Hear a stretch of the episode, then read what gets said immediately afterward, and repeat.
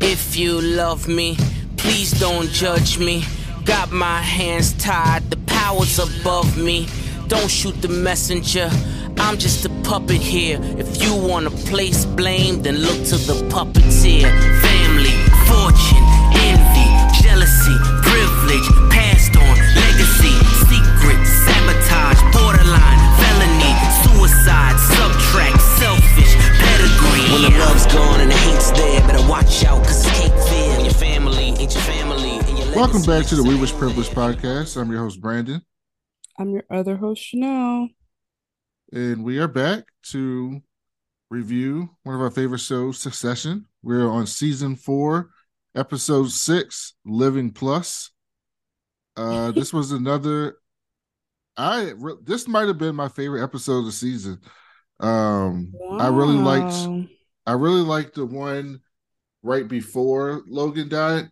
And the one before Logan died was probably the best episode of television, but it wasn't really that enjoyable. It was very, you know, a Mhm. man just died and everyone was going through grief. Uh, but this one was a lot of moving parts and a lot of a lot of people making moves and a lot of and a lot and a whole lot of incompetence. Uh, what'd you think, Chanel? I mean, you know, we were off the rails. We were definitely off the rails. It was thrilling. It was very thrilling. What will they do next? Um, it was our very, very, very first episode of all three of them in in like an executive function and at the com they were in LA, but they were at the company and they were wheeling and dealing. So it's our first time seeing all three of them untethered. What do they do when they're not revolving around the sun that is Logan? Yeah, I think that's a great way to put it. Uh, so before we get into the show, just a reminder, you can email us at we was dragons at gmail.com. Uh, we didn't change the email from the House of Dragons podcast. We haven't gotten any emails this year, this season yet. So if you're listening, send us an email before we get to the finale. I want to hear what everyone's thinking is going to happen. Also, you can leave us a five star review on Spotify or iTunes. Uh, and if you do, we'll read it on the show, and we appreciate those. Um, but let's get into the show. So the episode starts with Logan in front of a green screen, and I was like, pitching- he said, You got to pay me, boy. He got his check. "Oh, you talking about uh, Brian Cox?" Yes, he Yeah. said, Yeah, bitch, I'm back for four. He said he did an interview after that episode, and he had mentioned that um he was going they were going to have some flashbacks. So I don't think I don't even think this is the only one, but it might be. This show seems this the way they shoot this show, it wouldn't make sense to have like an actual flashback because they don't shoot the show in that way, Exactly. right? Where They you have way like though. Yeah, so there might be other like pre-recorded shit that he said or whatever that may come out, or maybe this is it. Who I know the finale. I know the finale. What's the finale? we we real we wake up and realize this has been a dream of Oh Brian Cox's no! the whole time, and they're they're back in the age of the intro trailer, like the little intro song where they're all kids. That's the age they are. He fell asleep while they were playing tennis or something, and he had just seen the future. That's so. People would lose their fucking mind if that was the end of this this show. oh man, I'm a genius. That's a very classic trope, though. but I- exactly for sure. A, a lesser show would absolutely do that. Mhm. Like a one hundred percent. That is not an unreasonable prediction. But I don't think I don't think yeah, this show people would would riot. There would be more. The writers would strike again. Like it would just be so upsetting. so there was a writer. Speaking of that, there was a writer picketing outside of New York, and he had a sign that says, "Pay us writers, or I'm going to spoil Succession." That was on his Honestly, sign. bargaining chip, okay? Because can you imagine like the million? I don't know. There's just millions of dollars to be lost. Like there are people who would still watch, but there are people who would be like, uh, you know. So Yeah. you're like you're losing out advertising off rip with somebody threatening that. But that's a really, I mean, again, like I, just to say a quick thing about that. Like there was a time when I thought about aspiring to be a TV writer, and exactly why they're striking is why I swerved because I felt really like too old to be dealing with that level of like uncertainty. But Um, I definitely believe that everyone in this country should be paid a living wage, like no matter what you're doing. And if you can't make that much money, then then the company needs to dissolve and the industry needs to shrink or something needs to happen. But spreading out labor and like spreading out wages even lower is not okay. For workers to be you know the main issue is people used to be staffed for a year six months. Now with streaming they might be staffed for like a month couple weeks and then they have to go fight for jobs with people coming in moving in every day to take up more jobs. And um the thing that is important for our show is that you know whenever they do stuff like this it impacts the black writers the most because they already are there like on these like affirmative action programs sometimes to get them in that don't like give them the full opportunities they need or set them back like there was this this thread about black women showrunners or writers who like they should be moving up in the the, the, the like hierarchy, but they keep getting lateral moved every time there's like an initiative because there's not actually any real initiatives for like diversity or um, any real recognition of that in the industry for them to move up the way they should be. So um, I some of that could have been technically wrong, but anyway, I support the Writers Guild. Um, Brandon told me on the side that he does not. He That's says, not true. I'm just kidding. That's not I'm true. just kidding. They also well, part of it, like the big studios and stuff. I mean, they got no excuses. They can afford to pay these people. Um, the At all. part of it is a function of the one the not excuse but the one benefit i give the industry is that we people we the people the consumers kind of changed how this stuff is consumed right? Mhm. and so it, it used to be you work on a tv show you get 22 episodes. It takes i don't know 35 40 weeks to shoot 22 episodes. And so that's pretty much your year. Like it, it could be a little bit longer. You could be up to like 40 i mean 52 weeks in a year. So like Mhm. if you take four weeks of vacation, you're you know you're basically worked your whole year, so you get a year's worth of salary, right? And so that's okay. But and that, but now that things are streaming, you're not getting 22 episode seasons, right? You're getting 13 episode seasons, nine episode seasons, eight episode seasons, six. Some of these shows are six episodes, right? And so if I'm getting on a show and I'm working six episodes, I don't expect I, I wouldn't expect uh a, a TV producer to pay me a year's worth of salary for six episodes, but what they Mhm. pay me, my rate should be a living wage rate or a very good rate, right? So like, I don't expect you to make, you know, $150,000 for a five episode show. I mean, you might, but like every show is not going to pay you that. But what you shouldn't be getting paid is below minimum wage, which some of these people end up getting when you extrapolate it out over the course of an entire year. It's similar to Mhm. like adjunct professors in college, right? So like if you were a Mhm. full-time professor and you work full-time, you make really well, you know. You make 150, 175, 200,000 dollars, you don't have to pay for much. But if you're an adjunct professor, you some some of them don't even make minimum wage. Yeah, And just so scrappy. it's You're living in in how campus housing, Mm-hmm. like It's all of that. sa- Yeah. It's the same thing. So like part of it is just the changing of the industry, which I do think they will account for. But the other part, which is the same for almost any labor dispute, is corporate greed. So you know, there's always multiple parts of these things, but the biggest thing is always the same thing, which is corporate greed. Mhm. Is how I Yeah, feel. um, I totally agree with you, by the way. Like they, I think somebody said like, you know, the total demands are 2% of the industry profits across the like across the board. So it's extremely possible to bump them up. And the other thing I wanted to bring up just from what you said, because I thought how you explained it was very, very succinct and very good. Um, when we switched to streaming, you're right. Like we, you know, we drove the demand and everybody kind of went with new technology and all that, but there still could have been infrastructure built from the beginning if people had foresight with like a bias towards talent to think about that. Like if if they did make shows like like streaming can let's be honest, streaming can be however the fuck long I want it to be. Streaming can be 39 minutes and they could be like the industry standard is 39 minutes now. Like we have new, you know, because all the like how they write shows has to do with commercials and like the act beat the act beats were playing around commercial breaks like Right. um so everything when we're doing streaming like there's you're writing even more content in an episode, although you're writing less episodes. So my point is just to say, like, you know, the contracts could be, hey, you're you're written on this season. We're gonna write the three seasons at one time. Like, hey, the contract is we're gonna do 15 episodes for Netflix rollouts.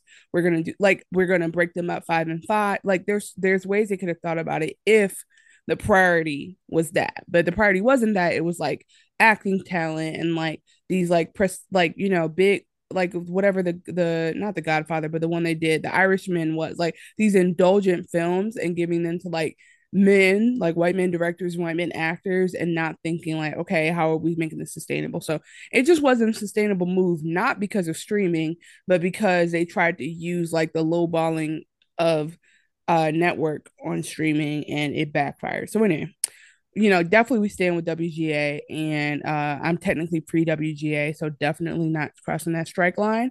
And because I have no, I'm not even trying to sell a script, um, but I wish you guys the best. And anybody out there hating can really go somewhere else because TV is amazing right now, and you guys deserve more money.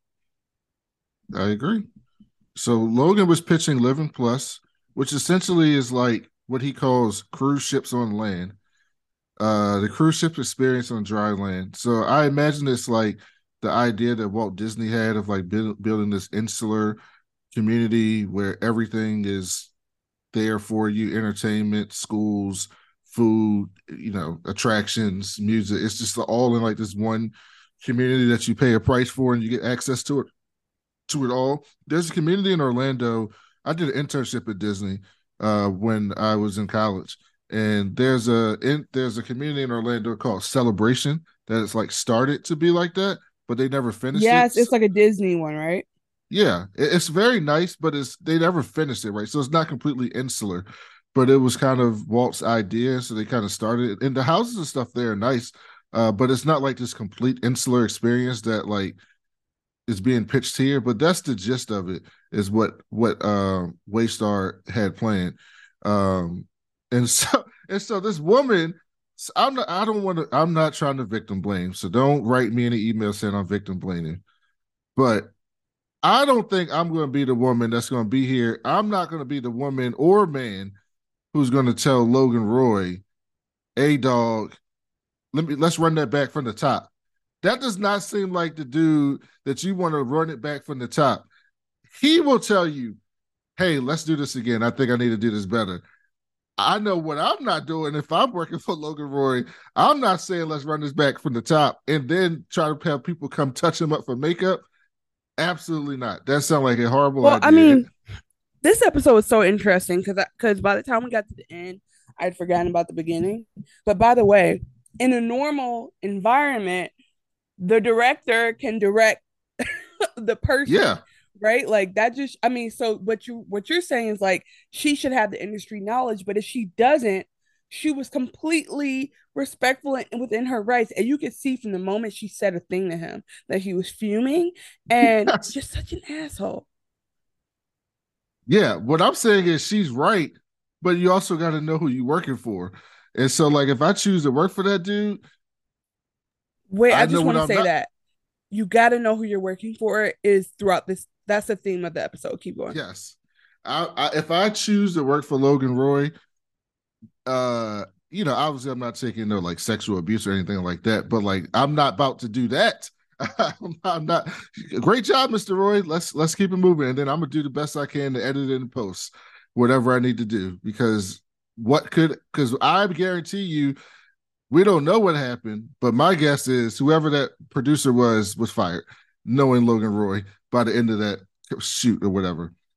And so then we find out that Kendall and Hugo and Jess are watching this, and Jess and Hugo look horrified by it because I think they know what's coming. And basically, mm-hmm. it's like they're trying to put makeup on Logan, and he says, like, stop it. You guys are useless, like my fucking children. No, you're fucking idiots. Something like that. It definitely wasn't useless would have just been like, oh, that was rude he definitely put a fuck in there. He definitely put an idiot. Like he just brought and he brought the kids up. First of all, this is the ultimate. Why now? Why am I in this? The kids are not here. Why are you bringing like that? They did that just for us, like just for pizzazz, because that don't even make no sense to bring the kids up at that moment. And Kendall played it off. He said uh, something like, I've heard worse on a Christmas card or something like that. yeah, he said, no, that's a Christmas card. Yeah, because Hugo and Jess were like, "Oh fuck," like my bad. I mean, they were like, "Sorry to hear your dead dad say that about you. Like, this is one of the last times you're gonna see him for real, yeah. and he's calling you out, and you're not even there. Like, he just you're just on his mind as an idiot. Like, yeah, um, those kids are. I mean, it's good to remember again because when you watch this, you go through so many journeys. It's good to recap to be like, this is why they're fucked up. Let's start here. This is why they are the way they are and and move from here like get grounding um it was nice to see him though and i mean at the very the taping this together to the very end which i won't go into detail about it's like they clearly miss him so much that it's like if this is the format we'll still watch it and we want to watch it over and over because it's still dad mm-hmm. so then we cut to shiv and she's on the pj and she gets a phone call and it's our buddy on Lukas Matsson. Yeah, on on the way to L.A. And um, Lukas and she looks out the window and there's fucking Matsson in his goddamn plane right across from her. And he's like, "Why don't you come over here?" And she's like, "Nah, I'm good." And so he gets off the plane. He walks in there. The first thing he does is talk shit about how poor they are, which is like different levels of rich. Because Shiv is rich and wealthy. She's wealthy, but she's not Lukas Matsson wealthy. and so he was like, "Oh, you got the poor PJ, basically," and she's like, "Don't come on my plane talking shit about my fucking plane." And so essentially, well, not even like poor, like like bought in the '80s PJ. Like it's just it's definitely a passed down plane, and he probably has like the Drake OVO plane. Yeah, and he he basically was like, "I heard about this living plus shit. I'm not for that bullshit. Like, can you cut that shit off?" And he's she's like, "I don't know." And he's like, Look, I could come to you because you're my inside woman. And she's like, Who said I was your inside woman? I, when did we establish that is. shit? but she did that when she sent a so uh a covert photo of her brothers to him. Like that's when she kind of solidified it in my mind. And so then Lukas was like, All right, whatever. I mean, you, you got me. Anyway, did your brothers tell you about how they went off on me on the mountain? Them they went fucking ape shit, and she was and she just she basically played it off like she already knew, and she was just like, "All right, it's time's come to the end," and then she leaves.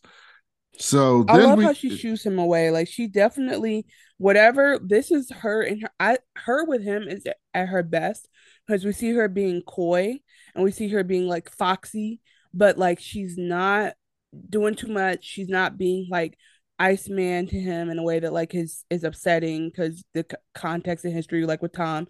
This, this is when I'm like, oh, I see her for who she could be in this space, and like the like basically her lane would be more of an Olivia Pope area, and I'm seeing that um that potential. And then the other thing I want to say is you may probably get some type of apology from me. That's right today this episode but probably so, not for the reasons you think. But yes, this well, well, first of all, this was a Sarah Snook episode to me. They gave her a lot of acting moments, like a lot. She had to do a lot of range in this episode, like mm-hmm. a lot of range, the range that you don't often see from a character in a single episode. And I think she pulled it off. And so Definitely. we'll talk about some of this the Shiv moments. So then they cut to Waystar Studios. That's where we're at in LA, Waystar Studios, and this is like the this is like the uh like you remember on Power Rangers? I don't know. Are you old enough to remember Power Rangers? Yes, nigga. I'm just not. I'm. Not, I'm it's not age. It's a. Do I remember all the iterations of Power Rangers and every? The episode? first Power Rangers when they had Bulk and Skull and they would always play that fucking music when they would show up, like because they're dummies. This was. This felt like yeah. Oh fucking, yeah. This felt like two fucking dummies the whole episode until the end. I'm watching this and I'm just like, these two are the most incompetent fucking people on this planet. I like have the most incompetent people truth. on this planet. I was living for it until the launch. I was in here cracking. Every time he did something, I was I was like, okay, these are not real people. This is the funniest shit I've ever seen until the end. It, this whole episode felt like a Curb Enthusiasm episode. Yeah, but like so were really cringe. like lawsuits. Yeah, because it was so cringe. Like I'm watching it, I'm just like part of the show, I'm like looking through my fingers because I'm just like, oh my god, this is so fucked up. Um, Those are the parts when I'm cr- cr- cracking up. By the way, I've been watching Arrested Development, and I think rewatching from the beginning. And there's some controversy on the show I don't remember, so apologies if it's triggering. But this is another family business, and it's a completely different take on like like nepotism and intrigue and like C-suite sh- shuffles and all that. And it's hilarious, I think, to what to juxtapose like the stakes of them being so low on Arrested Development and but I laugh equally at both. So anyway, um, uh, just shout out to that show. Yeah. So they the Roman and Kendall come in and they're giving they're basically giving the update on the negotiations to the C-suite folks. So Gerri Yeah, and, and Karl. Yeah, they're Good. basically like this is their way of telling them this is a way of trying to inch out. Like they still want to tank the deal, but they can't tank it on price. They can't tank it on, oh, he didn't want to negotiate because they have the price already. So they're trying to like sow seeds of doubt. Um, and it is like you said, like uh Shiv is on the outside looking in and she's able to call it out because she kn- she knows them well enough to like not like the other people might think they might be suspicious but they have no actual grounds to call them out. But she's like, I don't need evidence. I know y'all like this is bullshit. They are so bad at this. Here's the thing. everyone at that table, well, not everyone at the table, but Shiv and Karl absolutely smelled the bullshit right here at the first. Gerri, I don't know if Gerri did until later fully, but Shiv and Karl absolutely knew the bullshit was here. And I actually wanted to play the scene. So basically, Roman and Ken made up some bullshit about Lukas not wanting, not being a fit for the company and blah, blah, blah. Well, the And thing then- that's crazy is they're both telling the truth. Both sides are telling the truth, and both sides are lying. Yes. And so then the C suite's like, well, you know, he did make us the deal, so let's make it happen. And they all leave. They're And like, we don't give a fuck. By the way, Gerri literally says one of the greatest lines. She says, "His reputation is priced in," meaning, nigga, we don't give a fuck about the scandal. It's one ninety two Yeah. a share. Quit playing with me. Exactly. Uh, and so then the C suite leaves, and we get this scene with the kids and Shiv, which to me was the start of this whole episode because Shiv basically called them like she just basically read their bullshit. Hi. We, we uh, sorry, we didn't mention. We, we were just, we were hoping to keep things dry. Oh, yeah. Yeah. Yeah. Yeah, I think vanity stopped us. Maybe we were proud of the deal from raising it earlier, so Oh, yeah. Sure.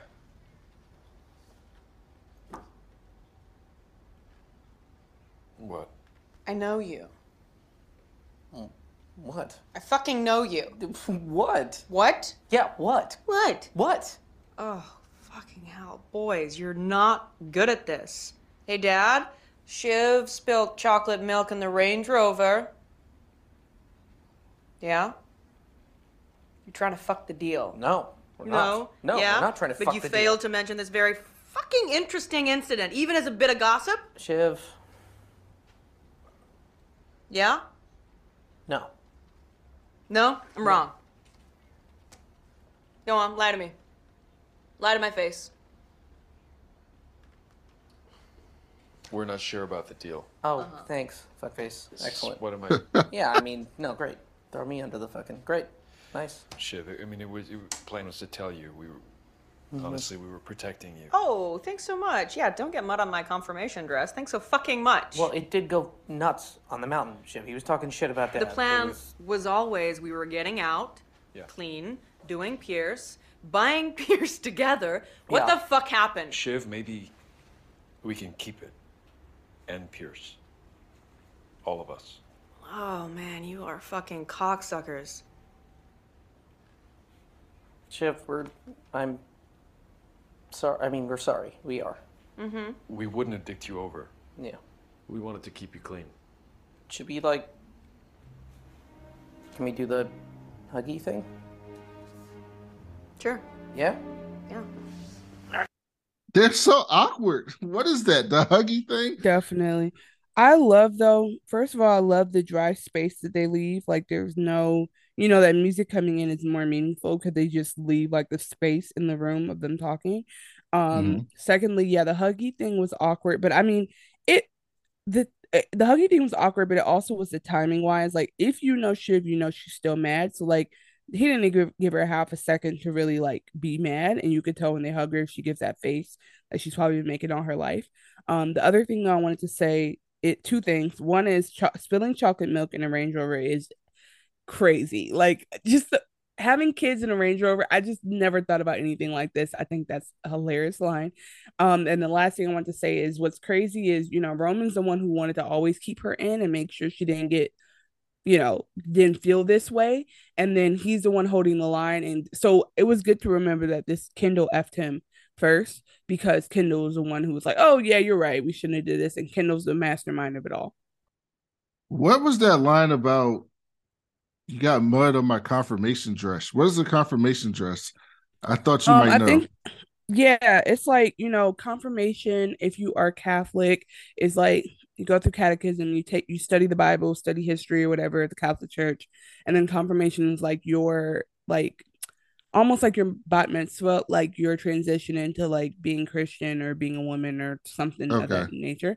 And so it's like you would have a white, nice dress that day, like that you would not like mud on a confirmation dress would be like would ruin the whole occasion. It's also symbolic.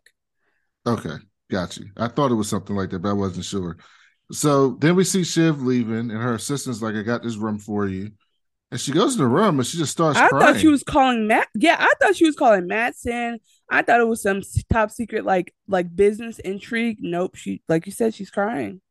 And so then the nasty brothers uh, roll in. Disgusting brothers. Disgusting brothers. How you? how think, can you ever forget that? I'm gonna start calling them the nasty boys like in wrestling. No, because well, yeah, you can just not nasty brothers. They're disgusting brothers. That's the only way to say it. And they think it's an empty room, and they see Shiv there. So Greg dips, and Tom is just like, "Hey, girl, hey, dog, you all right?" And she tries to play it off, but she can't really hold it. And she basically tells her that her assistant schedules this room for her because she hadn't really had a, been able to deal with all the shit going on with her dad and this and that. And so she gets this room where she can just be to herself. And Tom was like, "So you're scheduling your grief." Which is a unbelievable line, uh, but absolutely like, description you. get out of here of what happened. Mm-hmm. And basically, Tom consoles Shiv, and she accepts it, and they have a moment, and they basically like make out and stuff. And I'm like, I don't, I don't, I think they did okay. it in that whole conference room. Oh, really? It was giving this is blocked off for the next 20 minutes. Let's do this. And so I was like, this was this was touching for Shiv and Tom. Look at look at that. Uh, and we get more we get more of that in a more weird way. But the the Shiv mm-hmm. and Tom relationship this episode was it was might have been the most honest, like wholesome, while at the same time completely awkward and weird thing I've ever seen in television. I mean, this show. I'm sorry, but it was. I mean, it was definitely. They finally talked about it in their own way. Yeah. So the next thing we see is uh Ken and Roman are going over to where they're doing a product launch, select the stage, and um, you know, this is the first the first moment. They're talking to each other about ideas of like how they're going to block Matsson, how they can stop him, and Roman just mentions out the blue yeah, I heard he doesn't have much juice past 192. And then he basically they talk for a little bit longer. He's like, you know what? I'm gonna go talk to Joy, who's like the head of Waystar Films. Like, I'm gonna go talk to Joy about Calypsotron and trying to get this shit up and popping or whatever. So Ken's like, all right, go go kill that shit, right? So then Roman. Wait, did Roman, this was this not the house moment? No, that's later. Uh, so then Roman Roman goes off to meet Joy. It looks like he's riding through a set, and they meet at this restaurant. Somebody spotted the front what they think of Abbott Elementary in the background in terms of like sets and lots, and I was like, if that was a cro- that's the wildest crossover you've ever heard of in your life. I didn't know that. That's interesting. Yeah, it's like as he's on the cart. Um, actually, since um, can I? Yes, Okay, can I um can I tell can I start on this scene because this was my favorite scene. yeah, good. This is my favorite scene. Did you okay, first of all, did you did you not love it a little bit? Who Roman? Yeah. No, he was a complete moron here. He's just like I love. I played this twice because I was in the room screaming. I was like, "Yes, do it!" Okay, so here's what happens. So he goes in with this exec, and she's literally in her own world, and we don't know what kind of leader Logan was, but he like the way that Sid was running things, and the way that we kind of saw him with um, what's her name? God, I forgot her name already. What's her assistant, assistant, Kerry. advisor, friend, Kerry. The way that he would like say, make a suggestion and back off, like he was only very direct with certain people, I feel like. And so she just seems like she's in her own liberal island making movies.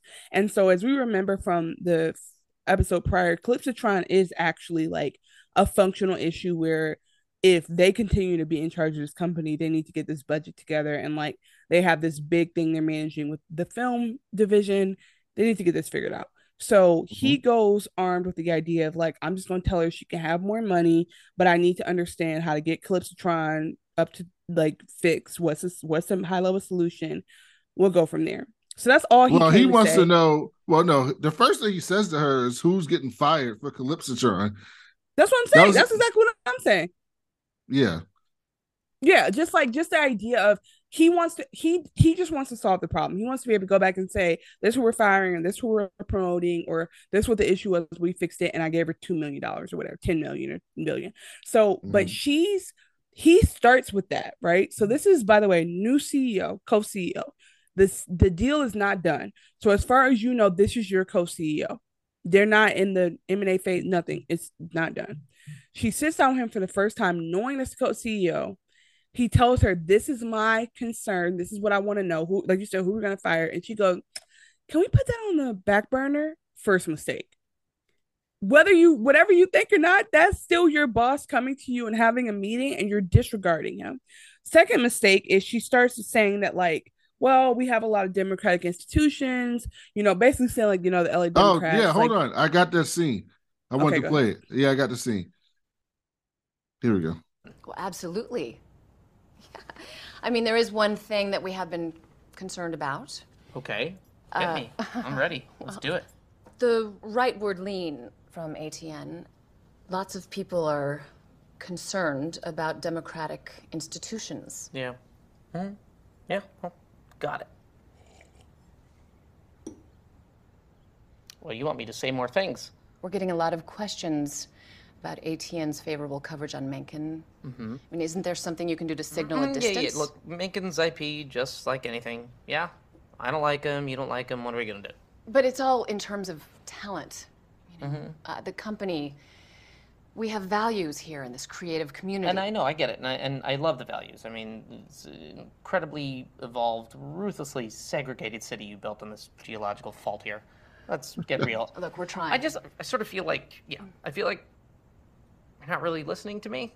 I'm saying I'm gonna just dump a ton of money on you, and all we want is to get the hit pump pumping. You understand, right? Balance between streaming and theatrical franchise creation. again, this is not a crazy like this is not a crazy like nepotist like this he doesn't know what he's doing kind of thing. Maybe the way he's going about it is like completely out of off brand, but he literally is saying what no what other studio is not thinking. Let's get the franchise. Let's let's find the obscure comic we can bring that has the third comics people who haven't done it yet. Like let's get the rock in here. Like that's what he's saying and she's the person who would take that on and be like got you. And the thing about this is tell him yes whether you do it or not. Why are you like don't nag the new co-CEO who clearly has a chip on his shoulder and all those things like that just just the way she read this was completely wrong. So then here comes I- my favorite part. But here's what you're I disagree in a way. What I mean, I agree with you on that part, but one, she doesn't respect him.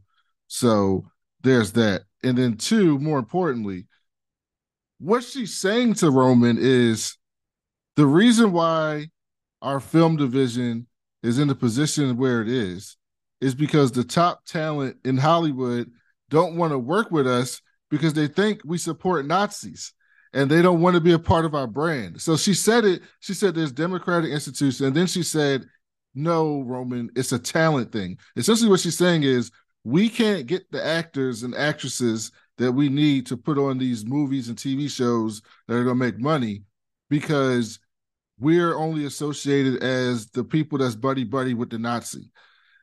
That's what she was saying to him, and he just completely just blew her off. So if his whole goal was to come there and figure out how to get films up and running, you would at least think he would like listen to what she's trying to tell him. But he just blow it off because right, he had like she, respect me. But energy. I don't know. I don't know that that. I think that it's just a difference of opinion because I, I I hear what you're saying, but I think that like what her lack of respect for him should not like come through. You know what I'm saying? Like if she's really this executive leader savvy, she's dealt with way worse types. You know what I'm saying? So it's like or or as worse types or like sexual predator, you know, casting couch types, right? In, in this world. So for her to like be so mad at this guy is kind of to me stupid because he is actually like who you report into whether you like it or not and then the other idea the, the crazy thing is like atn is there to stay more than her division is at the end of the day. You know what I'm saying? Like there like there's a I think that if if they had to pick a asset to spin off, like parts to chop up or whatever, I don't think she would have the job security she thinks she does. So while what she said, and I'm just making this up in this world, right? But what she's saying is not whether she's trying to be coy about it. Roman's coming in very clearly. He's like, "What do you?" He's basically saying, "What do you need?" And she's giving it to him politically, which is fine, but it's not clear, right? So I didn't pick up on that fully what you're saying. I get what you're saying now, but it's like, what can we do about like that doesn't even what can I do about that? I can only give you money. Here's the money. You know, well, like okay, what do we he's do He's the CEO. The he can make sure that ATN doesn't go too far to the right. Like CNN oh, sure, but I think it's already there, right? It's like it's like saying yeah, but, like 20th Century Fox and Fox News, like you just have to do what you can do to separate the brands. But I, am not saying they're the same people. I'm not saying that. No, no, I'm saying, saying, but like, you can always pivot. Like for example, like CNN recently made a conscious decision to move to the right, right? So mm-hmm. like they Left. weren't they no they moved to the right. They, they oh yeah yeah CNN moved way to the right recently. Way like they're doing a town hall for Trump oh, like in two weeks. Yes, but CNN didn't used to be like that. Like it wasn't like this super yeah. liberal left wing thing, but it wasn't a right wing Fox News allegory. But now they've tried to move to the right because the new person in charge thinks that's where the money is because Fox News has the most viewers or whatever, right? So like they made a conscious decision to change their programming, their lineup, how they cover mm-hmm. things to attract the audience of the right. And so as CEO, you can make that decision. And Shiv kind of mentioned that last episode when she was like, Hey dog, Sid has a direct line to fucking Mencken. Like what are you doing? Like, what are we doing at ATN? Like, what are we doing? We're not even mm-hmm. having the illusion of objectivity. Like, right? What are we doing? I mean, here? I get, I get that. I don't think, I think that he could do that, but I think that in order of priority, it would be what the new CEO yeah, comes and sits down and tells you. She should have addressed that. She had to get her stuff in but like it wasn't her meeting the call kind of thing. And then he asked her a direct question, which is, what are we going to do about this thing that is actively bleeding money? Like all that other stuff, sure, but what are we going to do? And she pushed that to the side. So she didn't have her shit together to be like, yep, you're right. She goes, oh, it's too complicated. She doesn't want to read him into her world. She's going to put that off, but she wants him to give her an answer on the profitable part of the business like that. Like it just what she just came at it wrong. So even if um he missed something, which he definitely did, and even though he overreacted, which he definitely did. I do love the follow through. And well, I'm just like the from that moment, I was like, fucking do it. Go for it. Who gives a fuck? Like now who gives a fuck in real life? But like she definitely the next part she says after wherever you pause it is what yes, is where I was like, it's the best part. Like, off with her head. Off with her head. It's Go the ahead. best line in the show. It's not international marketing. Yep. Yeah, you can trust me. I got it. Very exciting. Mm-hmm. All right. You know, Joy, I um, I get it. I, you're thinking, the fuck does this guy know about anything? He's not his dad. He can't do it. Roman's track record is bullshit. I'm sure you are where you are for a very good reason. That's the best fucking line of the show. She looks at him dead straight in his eye, like, dog, you have no fucking business being in charge of me right now. He offended me with that one. That was offensive. and Roman Look, just fucking. Is she wrong? No, she's know. not wrong. Right, but the thing is, it don't matter. He's there. If he was if he was tagging along with his dad and his dad went to the bathroom and he tried to talk shit, that's when you do it. But baby, the paperwork is signed. Like I just think that was like a bad read. So it's from this moment on, please play it because th- this is when like you could feel the side, like the ground move from beneath her feet, and she realized that she did it. She she went too far. She wasn't whatever enough. Please play the next part. I could just fire you. So Laughs at him. that's a funny joke. I could. Look, I, I think I'm not saying I am. I'm just saying I could. Although maybe I should. Oh no. Oh no, I said it. Now I feel like I gotta commit. Our tent pole is bullshit and out of control, and you're not gonna fix it. So I'm calling it. I'm sorry. We're done. Are- Yeah, we're you- we're. This is yeah. I am. What I mean to say is the uh, the the company wishes to terminate your employment.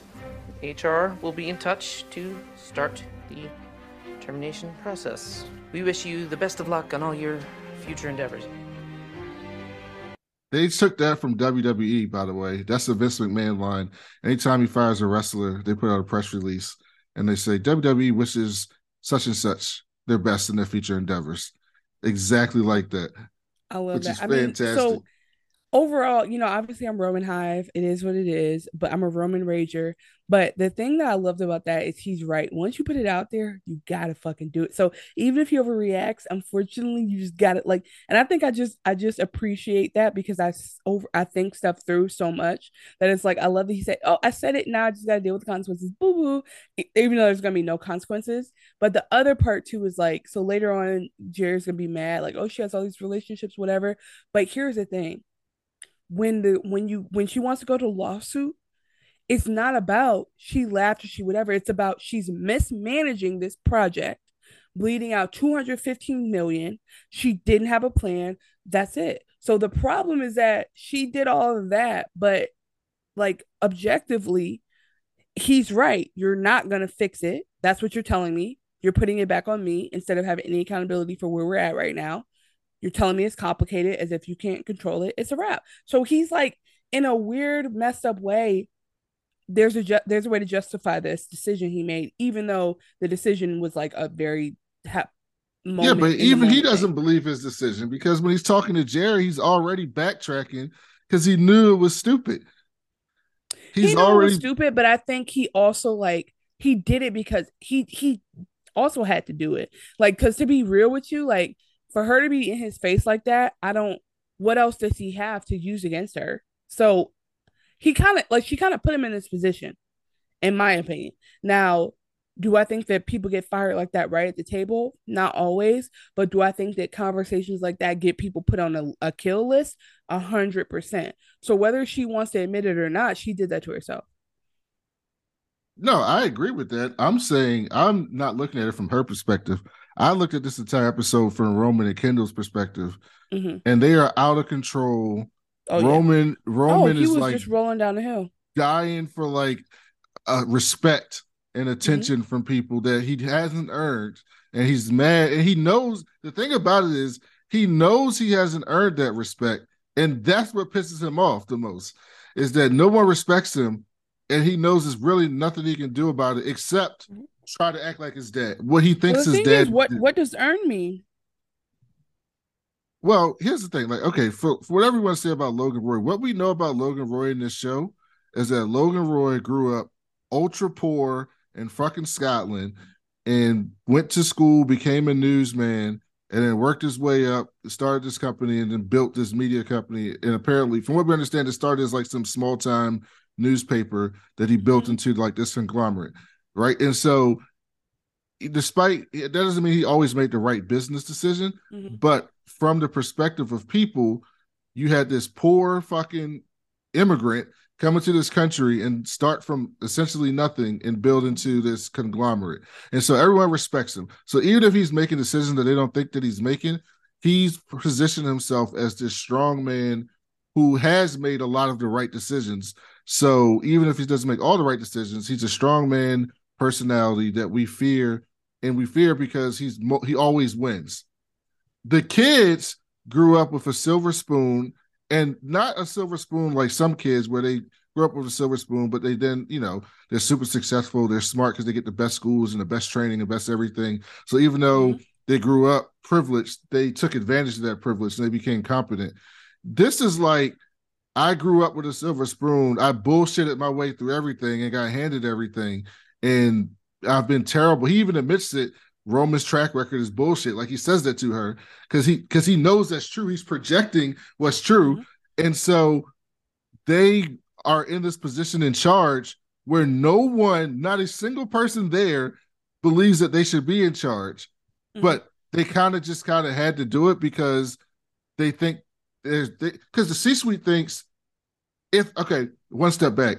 If the C suite thought that they weren't selling the Matsson, there's a zero percent chance Roman and Ken would be in charge.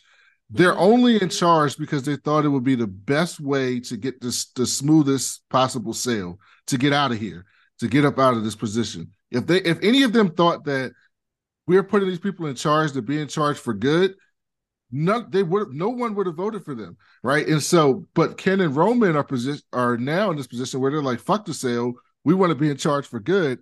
And so now that they're acting like that, they see that no one there respects them. My favorite, my favorite part of the show is later, and I'll let you go. My favorite part of the show, my favorite part of this season mm-hmm. was the conversation between Karl and Kendall in that fucking hallway because that was like mm. the perfect capsule of how everyone there thinks of them.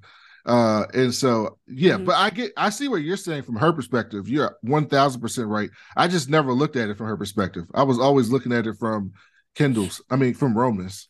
I mean, again, like, is that the way that you want anyone to de- handle business? Absolutely not. Did I enjoy watching that and like yes. uh like wish fulfillment weird thing weirdly yes right um and then also you know you're thinking about like the idea of being let let go and how much how that feels and how she started to like go back like reel backwards herself like yeah yep. from her perspective i totally get it but um yeah i mean i think he was on one and i thought it was so funny so anyway um that's that scene and he is like so when he sees Roman, and, I mean, when he sees Kendall, and Kendall goes, "Okay, so how'd it go?" He goes, "Joyous" or whatever he said.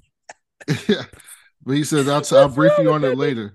And this yeah, but like the fact that he he makes it like, "Oh, it's fine. I'll just tell you later." Hilarious. This is where we get the scene you were talking about. So Kendall comes out mm-hmm. and this, he's talking to like more mad he's talking they're so terrible he's talking to these people that's getting the product launch so just so y'all know who, who didn't watch the show and just listen to the episode i'm sure some of y'all what they're doing is essentially like an iphone product launch right so imagine like steve jobs or tim cook like getting up on stage and bringing all the people out to talk to to introduce like this new product right um and so they're getting that prepared and Ken, you know, they're going over their speech and everything. And Kendall walks on stage, and out of the blue, he's like, Hey, I got an idea. What if we put a living plus house right here on stage? And and so I'm like, oh, that's not a bad. I, originally, when I first heard that, I'm like, oh, that's not a bad idea, Kendall. That's like kind of cool, right? Like and people doing plays all the time. Do a house front, put a sign on the front, boom. and then the guy goes, and then the guy goes, you know the shit is tomorrow. I'm like, what the fuck? What are you talking about? And then he's like, I want, you know, I want ATN playing on the wall, on a TV hung on the wall, and I want clouds over top. And then he, they're just looking at, and the woman who's talking to immediately puts it on someone else because she knows it's bullshit. So she goes, uh, hey Denny, what, what do you think about that? and and Denny's like, uh, and everyone's try should be saying no, but like no one wants to say no. And and then Ken even goes, Hey, I got a game. I got a new rule here. No one says no to Kendall.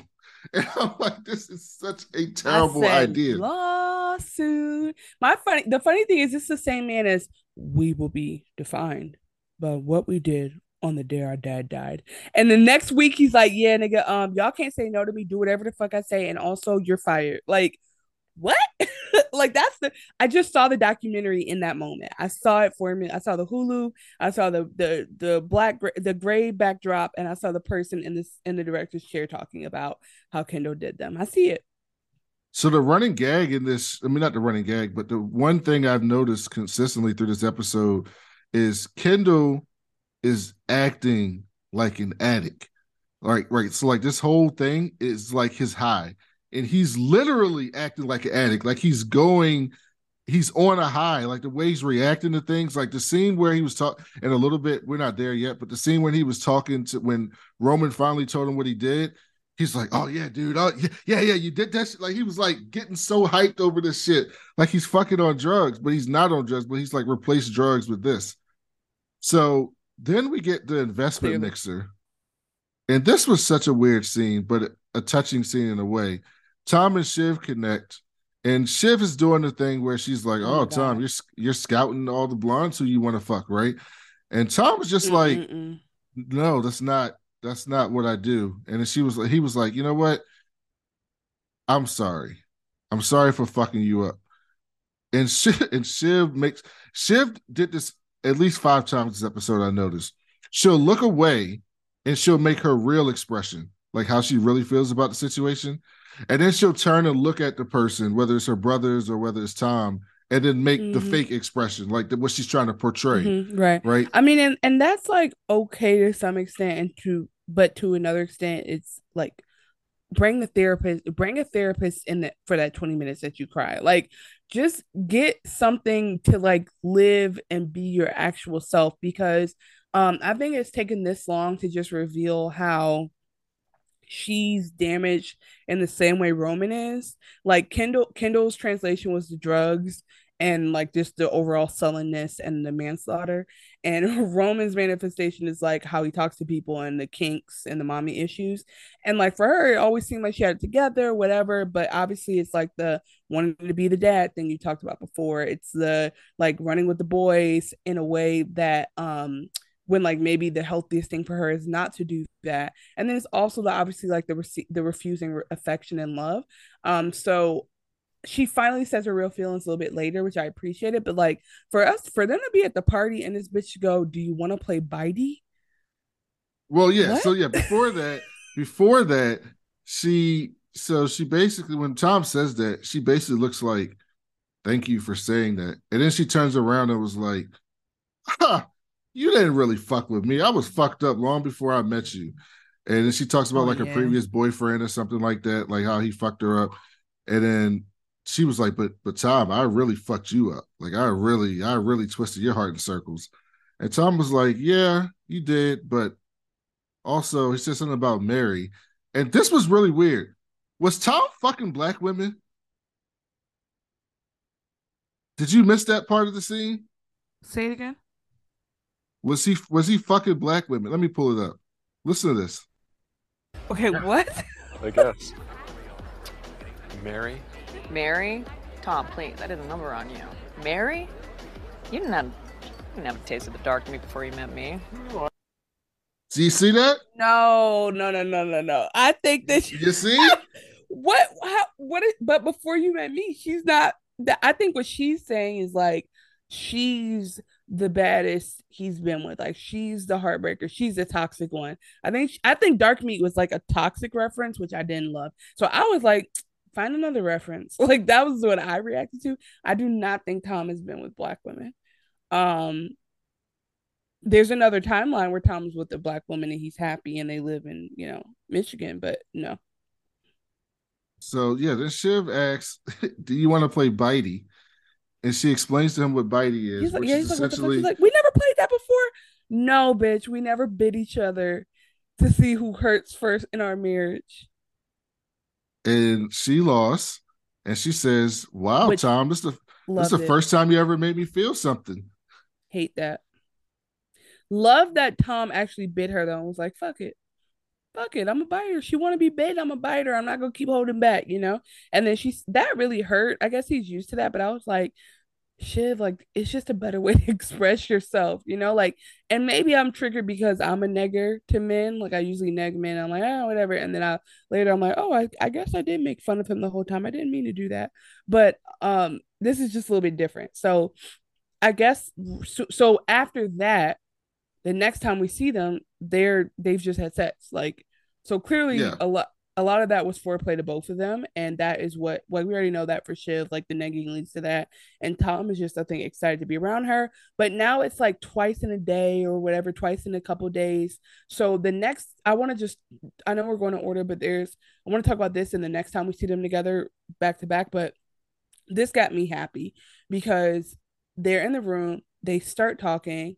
Um, they're still romantic a little bit, and he says, I think I'm missing something in between, but he says something like, uh, I want this, I think I want this back, which is such a funny way to say I think. Like how he says, maybe I could make love to you. He clearly wants to be with her, but the way he says it is, I think I might want this back. And she says, finally, well, then you shouldn't have betrayed me. And it's such a Tom way of sitting down. He sits on the bed. Are you gonna play it? Yeah, I have that scene. Uh, okay. Yeah, he it. basically like I, I just love how he starts with like it, if I'm gonna tell the truth, if I tell the truth, and I just like you could tell he was like summoning all his courage to just be like, look, this is what it is. So I really liked how he laid it out. I thought I had it. He basically says like, you know, as we you said this a billion times. He comes to the Midwest, mid, you know, mid figures. He is in, oh, here like, it is. I got it. into the upper echelon, and that's what he admits. It's that when I met you, all my life, I've been thinking a little bit about money and how to get money and how to keep money. And you didn't ask me in. Shiv, you kept me out. And I always agreed to all the compartments, but it seemed to me that I was going to be caught between you and your dad. And I really, really, really love my career and my money. And, you know, the suits and my watches and. Oh. yeah, sure, I know. I like nice things, I do. And if you think that's shallow, why don't you throw out all your stuff for love? Throw out your necklaces and your jewels for a date at a three star Italian? Yeah? Come and live with me in a trailer park. Yeah? Are you coming?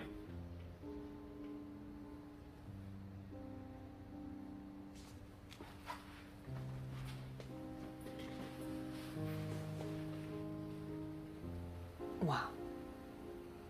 I'd follow you anywhere for love. Tom Wambsgans.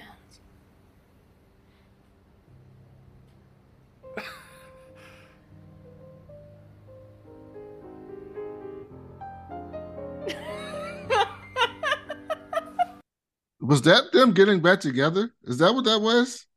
I actually do think so, but there's something about the dynamic still doesn't sit great with me because because she laughs and he laughs, but then he looks at her like, Are you laughing? Like what? Like he's still slightly confused. So I feel like there's still gonna be a little bit of like a disparity, but um maybe maybe she he spoke her language in that time in that moment in a way where like she was like can't argue with that like what do you think she went through emotionally to well, be able right to before that, present right before that she confides with him right about Matsson right she goes like, I don't know what to do. I'm like, I'm caught in between Matsson and Ken and Roman, and I'm not sure which side to take.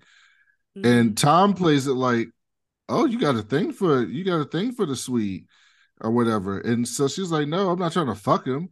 But she, and Tom's like, no, but you're trying to keep all your options open. I see what you're doing, and that's a dangerous game. And I think her getting that honesty from him kind of broke down, like on both sides. Her mm-hmm her feeling like Tom is the person I could confide with about this, and then mm-hmm. Tom giving her complete honest feedback about what she confided in with, confided in him with, kind of broke down some of the walls that they had up, and so they were able mm-hmm. to go into that scene that we listened to, where they basically told each other the truth for the first time since who knows when they told each yeah. other the truth, right? And they kind of reconnected in a way. I think that I think that I think that Shiv does care for Tom, um, but it's in a way that can be toxic in some ways, right? Like I think that she she likes the idea of having power, and in that relationship, she has power.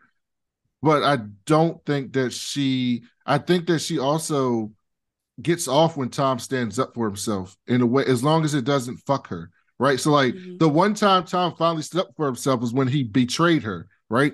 But if right. you notice, like biting her, telling her the truth here, Like anytime, uh, even before, anytime he would like stand up for himself, it would almost like turn her on, right? Like she would get excited. And so I think that she likes the idea of being dominant, but she wants pushback. Like she wants, she doesn't want to walk over someone. It's almost like a, it's almost like a game or like a competition. Like I want to be, like if I'm playing one on one in basketball, right? I don't want to play against a dude that's five foot three and can't jump, right? Because that's not a. I'm six, almost almost six two. That's not a competition for me. That's easy. That's not fun, right? I want. I I play sports for competition. I want to have to try in order to succeed. And I think Shiv likes this version of Tom, the Tom that's like partners in crime. Because you remember the next scene. We're jumping ahead a little bit, but the That's very what I wanna next scene, about, yep. the very next scene with them she, they're in a room together, like tag teaming Lukas. She's like getting on the call with Lukas, and Tom's right there with her, That like they're made- partners. That's when they got back together. That's the official reconnection. Whatever she wants to say, like that's her ally. And one thing she knows about him, he turned against her with Logan, but he'll i don't think he'll ever turn against her with Roman and Kendall. So I think No. it's like in this in this thing where Roman and Kendall end up being like doing their own thing weirdly, and without her, she knows that she has a Tom. Um, and so you know, I don't know that they're gonna have an all out feud, but it is good to have him on her side because he's seen things that she would never see as like a like somebody who people who wouldn't be honest around her. Tom has seen a little bit more of that honesty and can really like help her. Um, and in general, I think he's you know he's gotten this far without her. Like to some extent, he's done his maneuver. Not even the Logan backstabbing everything, just in general. Like he when she was doing whatever, he was clocking in and going to work, you know? So it's like he's still gotten a little bit more experience under his belt and can be super helpful. So that's when I was like, I guess the kind of apology to her is like she did finally talk about it. And I think that I'm expecting her to be a way that she just isn't because she just ha- she just hasn't healed. Like she doesn't have the skills. And i think it is definitely like anti-feminist to expect women to be more healed than men in the same situation. Um like it's her prerogative. She wants to be fucked up in the head and in the heart. But i just think that like you know the only difference is those other two are not married and they're not inflicting that trauma on someone else but then again tom's not an angel whatsoever. Like tom went right and turned around and did the same thing to greg right? So there's no um there's no world in which like tom is like the battered woman but i do wish that the person who even in their fucked up circle the person who does let her cry and holds her and understands that like humans do need a little bit of, of like touch you know a little bit of the huggy thing like I, I i just i hope that she appreciates that um and i think we see that happening in a weird way but just before it was disappointing to me. Um and again maybe it's a big projection of like you know sometimes i'm like don't turn away the the one like kind person. And you know what? Maybe you're like fuck that kind person. So that's her prerogative. But yeah, Yeah, so but that was my still- that's my turnaround. She still hasn't told him that she's pregnant. So and i That- forget that's how quickly i forget by the way. So there's that part is still interesting to see the response there. Because if you remember, Tom wanted to have kids. So like before everything went to Mm-hmm. Yeah, shit, he, Tom kept he let that girl he kept asking her when we're gonna have kids. I'm ready to try to have kids, like that type of thing. So it'll be interesting to see what happens with that. Uh, so let's jump back. she's the type Ken, to just show up pregnant Ken is like with, to Tom. uh, like, she, hold on, wait. oh, she's yeah. the type to be like, oh, um, I'll be right back. Like, she's gone for a week, and then she comes back and she's showing. Like, she's the type to just show. She finds out by just literally looking at her belly, and she's like, what? Huh? I just Yeah. see. That's what I well, see. she's she's got it. So this was the first episode that didn't wasn't just one day, right? This was Mhm. clearly multiple days. So um it'd be Mhm, interesting to see where we are in the timeline. Uh, we go back to Canon Roman and with Greg, and they call Greg a pitch spot, which essentially they just have Greg there to hear their ideas and to give them feedback. But I don't think they want And- actual honest feedback. At all. They, just want affirmative, affirmative. and then affirmative even with that like the way that he affirms is like this is not in the right direction like it just did not feel great like i'm not saying that Kendall doesn't work out but like ask him if it's dope and he's like it's kind of dope i'm like it's not nothing about this is dope what is going on here like it just felt very like obviously okay wait first of all side note obviously they're in like a cone of silence and like a cone of ignorance that's gonna hurt them in the long run. But I love that they're using Greg. Like Greg somehow has become part of the quad squad. Like yes. Greg just by being there again has rolled his way forward into a meeting with the co-CEO, getting the information about the launch before anyone else in the company. No, not that. CEO, He's getting the scoop on them trying to tank the deal because Kendall's pitch, his idea, his his brilliant fucking idea is what we're gonna do is mass. We're gonna mass revenue. We're gonna have mass money. So we're gonna basically shoot the stock price up so high that it's over 192 where mm-hmm. Matsson can't afford it. So his his mm-hmm. brilliant idea to tank the deal is we're just going to come up with something that's going to be so great that he can't afford us, which is mm-hmm. a ridiculous thing to say, right? Like if you think about that in the context of like the business world, no one's just like, oh, our stock price is 184 today. I want it to be 199 what idea can I put out to make it 199? Like that is such an absurd position mm-hmm. to take. But of course Kendall takes that position and he thinks Living well, Plus can do it. What, who thinks that's not what uh Steve Jobs did? How you know? That is not what Steve Jobs did. we don't know. There's movies about this. He was an asshole, but the idea was about creating a product. It wasn't like no, I right, need to. Right. I'm going to get this number. I mean, but, but it's just so funny because it's like, well, you know what? In this world, with if it just feels like there's a lot of fluff. I I don't know. I guess I guess I'm saying that it's interesting how some parts of business we recognize is like okay that's about like again the whole Fox News ATN of it all like the value of it is in the volume of of subscribers and listeners sure but like is that like why is that so valuable why is that so much more valuable than like like or why is a certain actor more valuable for the people it might attract? Like just those things are blowing my mind. So it's like if he wants to if he wants to go ahead and try to like finagle and lie about the money in his own way it's like other people have done that. We just valued it. Like going back to whatever what's his name said about it it's worth how much you'll pay for it right? But the best line for me was him saying mm, we got to figure out a way to make this tech. And greg goes uh, the um the only issue I see on that one is that houses have been around for a while. Like basically Greg's like, what the fuck are you saying? But in the most like maybe I'm just dumb and I don't understand it kind of way. And at first I was like, how is he even gonna figure this out? By the end, I was like cryo chambers like what are we doing like what are you promising these people so i love that it's i still don't understand exact like i understand what the product offering is but i still don't understand how we're talking about more forever. Like I, I don't understand how we got there, but I, I don't want to understand. I'm just here for the ride. I guess the idea is that when you have all these things at your feet, because he talks about pharmaceuticals, healthcare, entertainment, all that stuff. I think the idea is that like if you put these, you know, 55 plus community people there, that they'll live longer because they have everything that they need in these in, in like in complete solution, whatever. Or and so Roman starts. Roman likes the idea and then Gerri comes and grabs him, says, I need to talk to him. And then I got this scene as well. So what is this? What happened? She wait, hold on. She goes, uh, Roman, I need to talk to you, and he's so caught. It's like Gerri, I need uh like he has a comeback, and he realizes like, oh shit, wait, she's actually pulling me out the room like I'm a kid. yeah. She's not picking up. She's got outside counsel. Yeah. What the fuck? I fired her. So? Roman, you absolutely cannot fire a studio executive without speaking to legal and HR and and uh having someone else present. right, case... right. Except I can because I did. She's a million percent correct. By the way, I don't know if you've ever been fired, but I've been fired. And when I got fired, my boss was there with an HR person. You know, I've been, you, you know, I've been laid that. off, but I've also been a part of layoff. I've also laid people off for the company, which is crazy.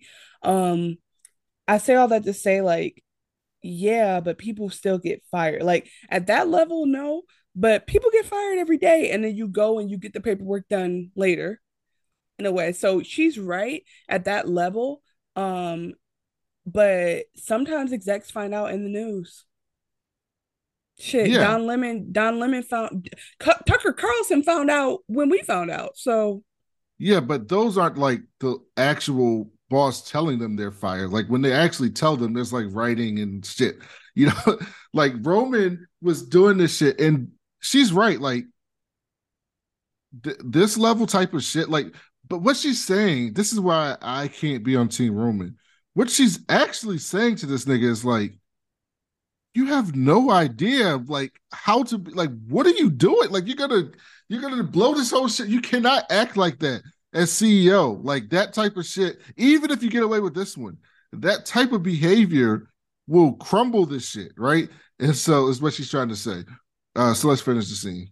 What precisely did you say? Because now we are open to litigation and ridicule, and now we have to think of how to frame an apology Fucking or roll Christ, I didn't fire her, okay? I said that she was fired to her. That's all.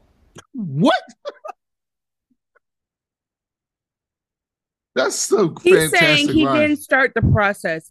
Did he scare her? I mean, is it wrong? Absolutely. Before I say that, but he's saying I didn't start the process. Like I didn't actually go into PeopleSoft and try to cancel her. I just told her that. I give. I, I fully. I speak Roman, so I understood it. Yeah, I understood it. It's also an insane thing to say. I, I didn't fire her. I just said she was fired. That's great.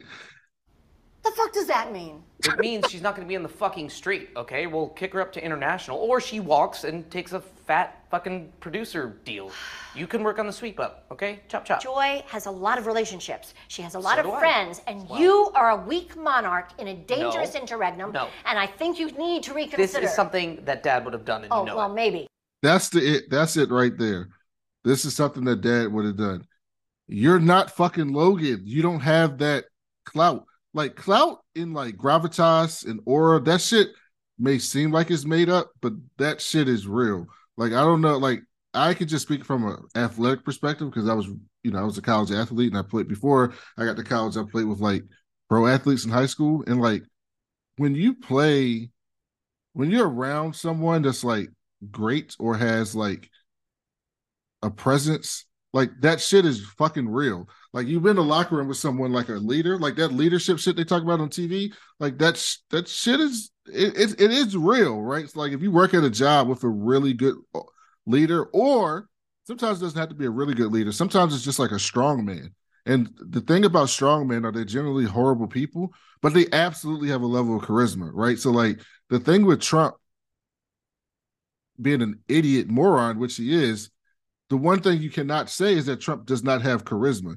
Trump is not a wet rag. He's not Jeb Bush, right? Like he has an aura to him. He has a charisma to him that is kind of bigger than him, right? And so it kind of brings it kind of brings some gravitas to what you say to it. Even so, it doesn't mean you have to be good. I'm not saying that as a positive. It's not always a positive, but it is it is prevalent in all people like that, right? And so Logan absolutely has that. There's absolutely an aura to Logan Roy and a presence to him that commands respect or at least or fear. Yeah. Even if it's not I- even if it's not respect, it's fear. Yeah, Logan, but I Roman doesn't have that. But something about this is un- even unfair to even be debating because I think we've like established that they never got a chance to build a real legacy. Like there was very, I mean, did they have a chance? Did they have all the opportunity in the world? Yes, but they also like didn't have a chance within like their dynamic to like, you know, he never really let them shine. So would they would not they would not and the way they've lived their life they would not be able to be known as the next Logan, right? So they already have impossibly big, like big, big, big shoes, big shoes, big, big, big shoes, whatever Kendall say later, right? But with that said, I think the problem here, the big, the big problem in comparison is like, I don't know if, I don't know if the fact that you stayed in the career that long is what makes you great, or you you were great because you stayed in the career. You know what I'm saying? I don't know like what what exactly it is, but like the thing you mentioned about a Trump or a, a you know Logan is the longevity of it all. Like at some point they're just around and in the news enough that it does become bigger than life. Like you said, I think that's accurate, but it's like Roman and Kendall have had. I mean, Kendall might be medium than life, you know, but like they haven't had that chance. So do, is he doing too much too soon potentially? But that's because that bigger than life person was a person he learned from and was always like that. So it would be hard if you don't like come up with someone to understand like the levels that they went through or like how he built those relationships. Because in your mind, dad just had the relationships. Is how you were in business. This is how we do it, you know. So I, I, but I, but obviously, is he running around with a chip on his shoulder, firing people because they're disrespecting him? Yes. Is there is, is there somebody with a book somewhere saying that's how you run a company? Probably yes. Is that the best way to do it now in this world? Absolutely not. But we've we've been left reality in this show. But like, that's we, not like, the best us- way to do it in this world, right? Because Mm, you got to understand he's a new CEO, right? So like he just took over the company. So the idea of like just taking over the company, like there's a thing where people say I'm cleaning house, right? Oh, I'm cleaning house. I'm starting. I'm Mhm. starting fresh, right? That is a position in business, but generally the people who had who do that I'm cleaning house shit have like some type of rep, rep reputation, and secondly they have a plan of you know I'm going to clean house and then I'm going to do X. Roman is clearly doing this with no plan. He has no idea. He probably has no idea who's going to replace Joy with. He has no idea the relationship she has. She has no idea the impact that that's going to have on on the studios. We're going to see in a second that he's going to fire Gerri. Because he, gar- I guarantee you, he has no one who can replace Gerri. Right? Gerri knows all of the tricks of the trade of what this company has been through. Every mm-hmm. single skeleton in the closet. He didn't even consider. He did consider that, which we'll get to. And five minutes later, when he's talking to Kendall, when he's like, "Oh fuck, what the fuck did I just do?" He's just acting on impulse, and I don't respect that. I don't because he's. I understand that he's going through grief, but this is partly grief, but it's also like this desire to like be respected. Mhm. And my whole thing with these kids are, if they would have branched off and done the 100, and it would have been become successful, they would have been respected, right? Like in a way, Yeah. in that world, like in that world, even like even if they didn't have Oh, anything they to totally do with can't it, let go of the thing that makes it that they're they're in the cycle. yeah, they could have broken off. And Shiv appears to be the only one who wants to do that in a way. Like she didn't want to do the 100; she was completely bullshitting with that. But I do think she still wants to do Pierce, or she, at least she just wants to be in charge and of something. Yeah, I don't think she really actually. I, in my honest opinion, I don't think she really wants to. I think her lane is behind the scenes, whether she wants to admit it or not. Do I think she can go on and like? uh, Do, am I saying she can't do press conferences? That's not what I'm saying. What I'm saying is that the way we've seen her, when we've seen her be like, "Oh shit," is when she's been working people and manipulating them Yeah. and doing some type of corporate espionage. Like that is where I see. I mean, maybe I'm being engineered to see it because we haven't seen her be CEO. No, that's what she's good at. No, you're right. Right, right. But then I'm Yeah. just saying, and then Kendall, as we see, you know, you get you bomb enough, you get you don't get scared of bombing anymore. You go out and you do great. So Kendall has that lane. Roman, I think, you know, he really he really fucked up this this episode for me. But in general, I guess what I'm trying to say is like I think Shiv wants to do all that. It's kind of like me in the last couple years, like starting projects, doing things, and then being like, oh, actually, I don't want to do that. But shit, I told everybody in my life that I was going to do this, and that's okay. Like, it's okay to kind of pivot. But the problem for them is that they're pivoting because they don't have any baseline. They don't have any good understanding of what they're good at. They haven't had good mentors, right? Like, so it, I, I agree with you. They should have did 100. But if they had done it with the energy they have right now, it would still have failed and they would have messed themselves up anyway. So I don't think any of them really want to do. I think Kendall wants to do it, and I, but I don't know. No, if- Kendall wants to be in charge of 18 Waystar. He Right, wants to follow right, in his dad's footsteps. Yeah. He does, he does, but does, but I wonder. My question is, how, for how long? Like it's so intense and so clear right now, but is this a 10 year thing? Is this a thing where he burns out and they kick him out because he's too intense?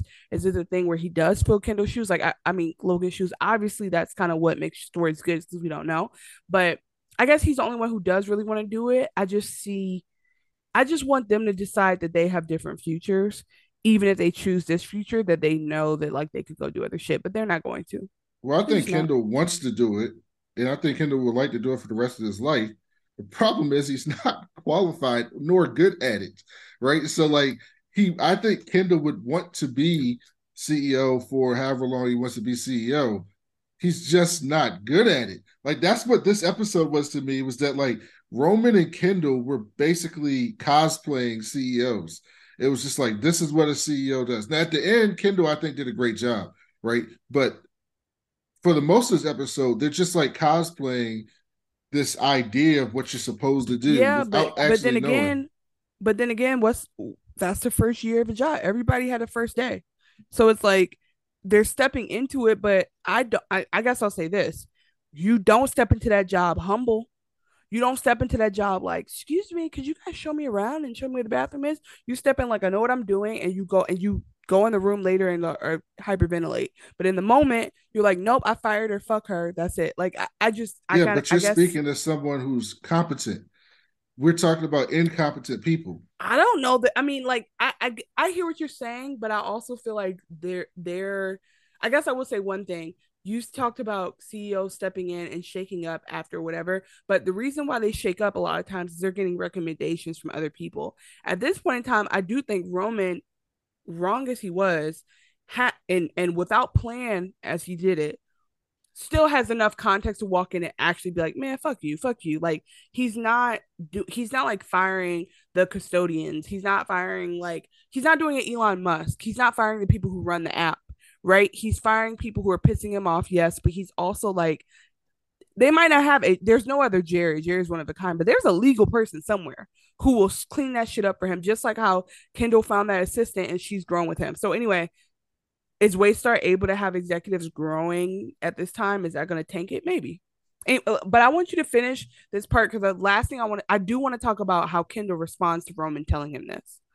No. no. And I think you need to reconsider. This is something that dad would have done, and oh, you know well, it. maybe, but you're not your dad. Okay. Okay. I mean, you're in a no, more complicated I'm position. What's left. Gerri, here's the fucking thing. What? You hauling me out of things, telling me to reconsider good calls and using the F word freely, it, it feels it feels disrespectful. Uh-huh. I need you to believe that I am as good as my dad. Can you do that? Can you do that?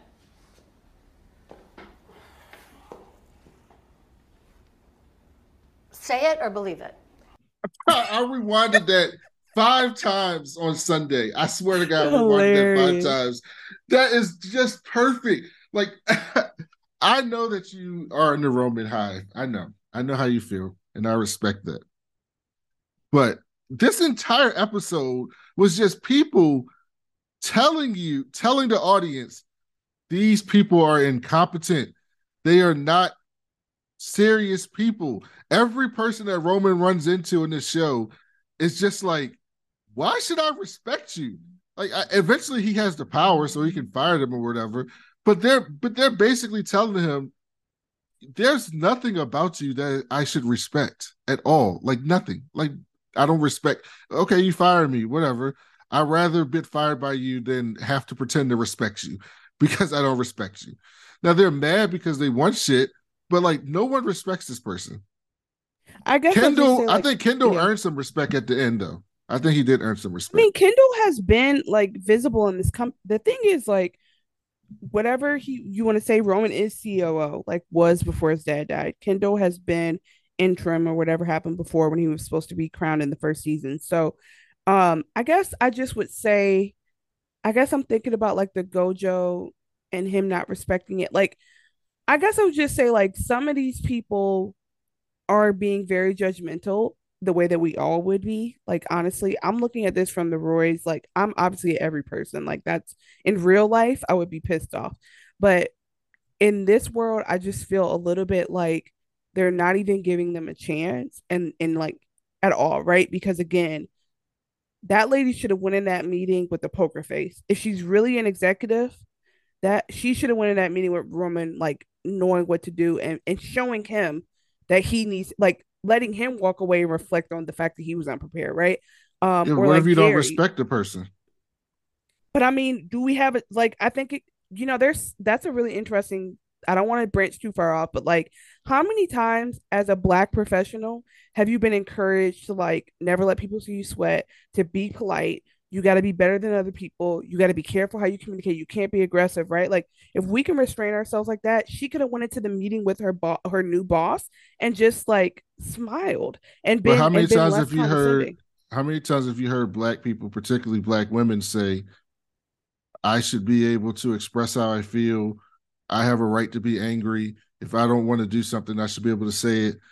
I want to express myself. Oh, like, absolutely, what... absolutely. But there's no. I guess I'm just in some ways I'm old school, and maybe some of this is like, um, no, I'm with like you, on, right? But I, just, I'm with you. But what she's saying is basically, I would rather tell you how I feel and get that off my chest because I don't respect you and that you're going to do anything about it and risk getting fired than take shit in direction from a person who is completely incompetent. I totally hear saying. that. I think what threw me off, and maybe I'm too literal, is like that was the first five minutes.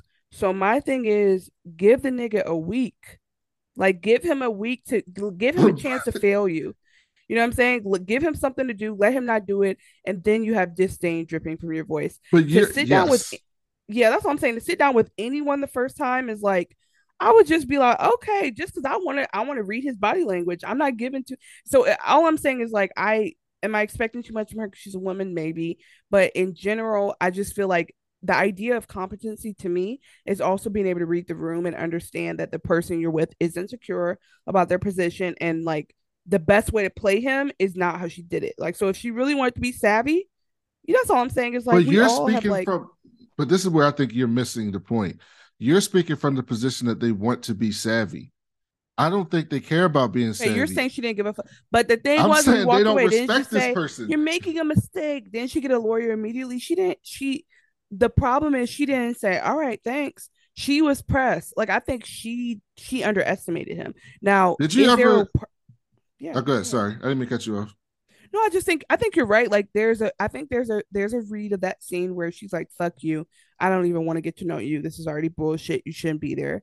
And I also think there's a read of the scene where she thought, mm, this is a kid. He doesn't care. He's an he's an asshole, whatever. And then had like walked right into it by being rude. Like there's just it like, wasn't I the think... fuck you. Like it was more so like I'm not about to take bullshit from you got to remember, especially in this Gerri right, scene. But where was the bullshit Gerri, from Roman? Maybe I missed Gerri. That. Gerri's the one who helped Roman. Roman went from management training. Remember this in season 2 mm-hmm. He was in management training, mm-hmm. and then he was C- COO. Mm-hmm. So everyone who was in management training knows this moron was in ma- like low level management training but and the then he got is, out and he was named COO. But that nigga was close to COO before the management training. That's the part that messed me up. Is like I actually respected him for going and like chilling and meeting what's his name who pops up and everything and like doing the cruise the doing the park stuff like at least he got it a little he got it 1% out the mud is all i'm trying to say but my question is just like gerri's the person who knows roman the best oh and so he gerri knows he's completely different shit. the gerri is completely different the scene with Joy, just so so get it. Uh, so I, I agree with you in terms of if you wanted to be savvy and you wanted to keep your job. What I'm saying to you is, if you don't respect someone, you don't think that he has the balls to fire you, for lack of a better term. So she's and so she wasn't being disrespectful. She just didn't respect him, if that makes sense. I, I feel like I'm talking like Roman. Essentially, she was essentially saying like, "Okay, you're coming here telling me we need to fix movies with complete bullshit that has nothing that will not fix the movies.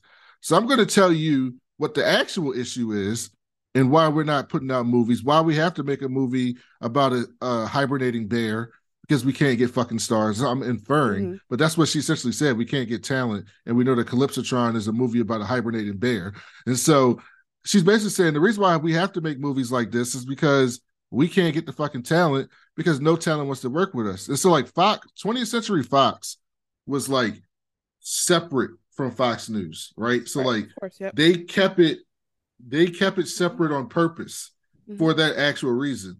If Fox News as existed today decided, "Oh, we're just going to make movies."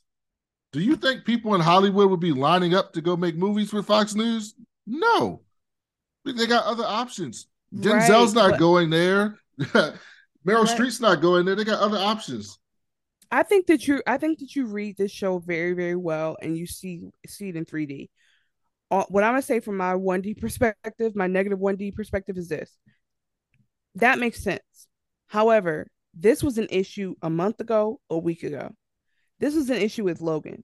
So for her ass to come into this meeting with demands as if like how did she approach it with Logan in the sense of like this was a building issue. So all I'm saying is if I have a chance to get what I want, I'd rather manipulate the little the little piece of shit, get what I need out of my department. Cause clear again, Lo- uh Kendall Kendall and Roma don't have nothing to do with that movie being out of budget.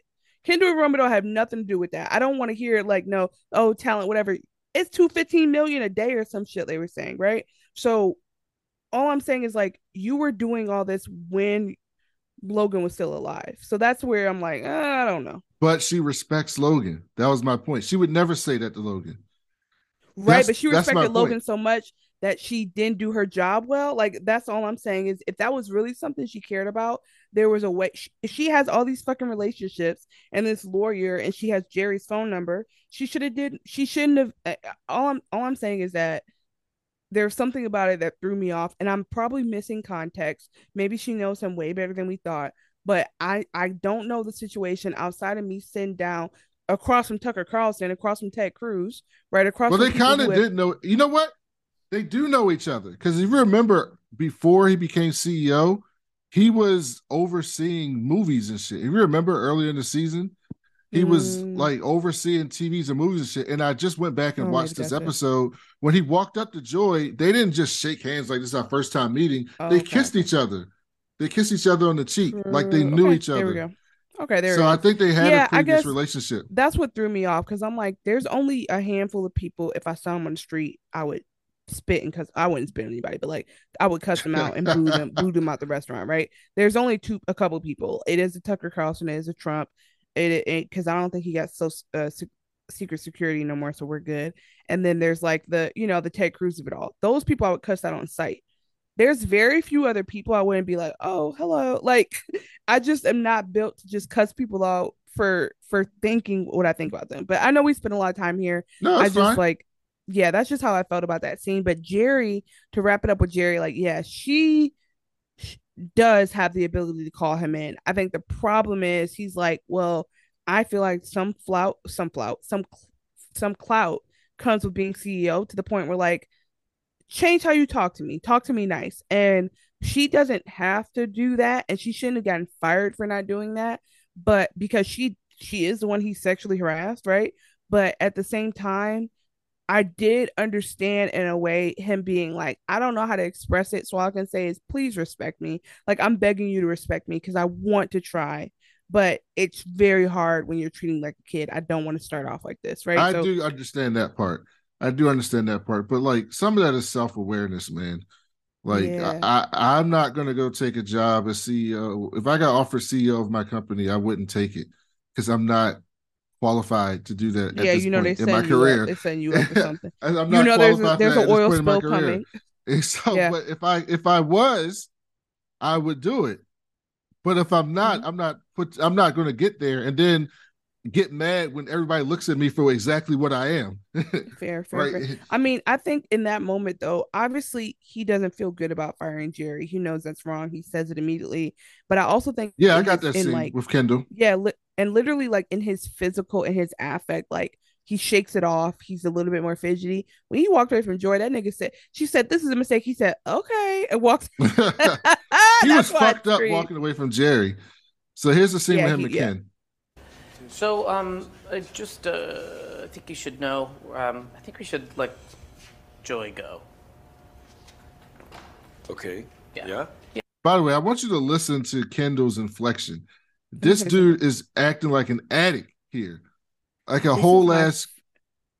Go ahead. This is my favorite interaction. I loved this interaction. I'm so sorry. Yeah. I mean, right now it's kind of all about the moves. So that's yeah, that's that's dude, that's baller for me. Yeah. Yeah. Great. Yeah, let's put an end to joy. Great. Death to joy. Gerri told me that that was a bad move and I should sort of roll that back. So I uh, I fired Gerri. Fuck off. You fired Gerri? Shiv's yeah. godmother, Gerri? Yeah, but like, how is that your allegory? Shiv's godmother, Gerri? What other Gerri? Not C, not CLO, Chief Legal Officer Gerri. Like the I, who knew she was a godmother? The way oh, they that mentioned means that, a that couple Roman, seasons ago. but at Roman's her been wedding. harassing Shiv's godmother. Like, come on. Yes, at her wedding, they talked about that. But we may need to roll back on that. I don't know. You may need to smooth over. Wait, hold on, wait. Logan was a sent Roman to fire Shiv's godmother. Like, Yes, savage. Fuck it, bro. Why not? Drop her in the end zone. I mean, look at you. Favorite line of the episode. Who are you gonna fire next? I mean, fire Frank, fire Karl, fucking eat Greg, and fire me, man. Yeah, I don't know. It's You're on big. fire. It feels big. It feels maybe No, it's, a not bit big. It's not, It's not Put too on the big. dad goggles. Yeah. Right? It's nothing. Yeah. Nothing. Dynamic Waystar duo shake up their senior leadership team. Grumble quote, grumble quote. Caveat: Some are saying these two young Turks might just have what it takes to turn things around. This is He- when I started shift. Go ahead. is completely high at that moment. It was like he just took a hit of the pipe. Right, like This oh is yes. this is when I hit Notorious Ken ready to die. This is when I became part of his tribe. I literally in this moment I started sliding over to Kendall. And I thought that was the best response ever. He did get mad. He wasn't like because all of the thing the crazy thing is all this can be fixed. Whether it's through a lawsuit, whether it's through a private apology, whether it's through a public apology at a different time. He's like, fuck it, bro. Like, we're here. Drop her in the end zone is like the most wrong and also right statement at that moment. He's like, who gives a fuck? We're, we're let's do this. We're about to run this price up. He's in La La Land for sure, but he's just like, fuck it. Hi- him saying, who you fucking fire, fire Karl, fire, fire Frank, fire Karl, fucking eat Greg, and then fire me. I, I, I that because I love. First of all, why we eat Greg? Best Eat the like rich. What a good edit. What an edit. Um, so then yeah, we so- see Greg because we already talked about the Tom and Shiv scene. Then we see Greg like being a boss, and Greg is talking to like one of the editors, Oh, and they're this, but love trying. And he's trying to like edit Logan's voice. He wants Logan's voice to like say some other shit, like basically make a deep fake. And the guy's like, I don't know if I can do this. And Greg's like, listen, I don't want to get in trouble, so do it. basically, Figure it out. Yep. Figure he it out. bass in his voice, but Greg he put bass in his voice and said, that. "I don't want to get in trouble," which took away from it a little bit. But I hear him. So then, uh, and guess what? God damn it, they found the footage. they figured it out. yeah, they they? did. Then so he hold on. Another Greg is the secret CEO thread. He's the only one who got his secret thing done. Roman flank fucked it. Kendall couldn't get the clouds, couldn't get the house. Greg got the deep fake. Yeah, he mentions that later. He was like, "That's a fantastic editor." Uh, but so then Ken is talking to an accountant, and he's basically wants the accountant to just make up numbers. It's like he just wants them to make up shit. Like, all right, just say that it'll make this much, essentially.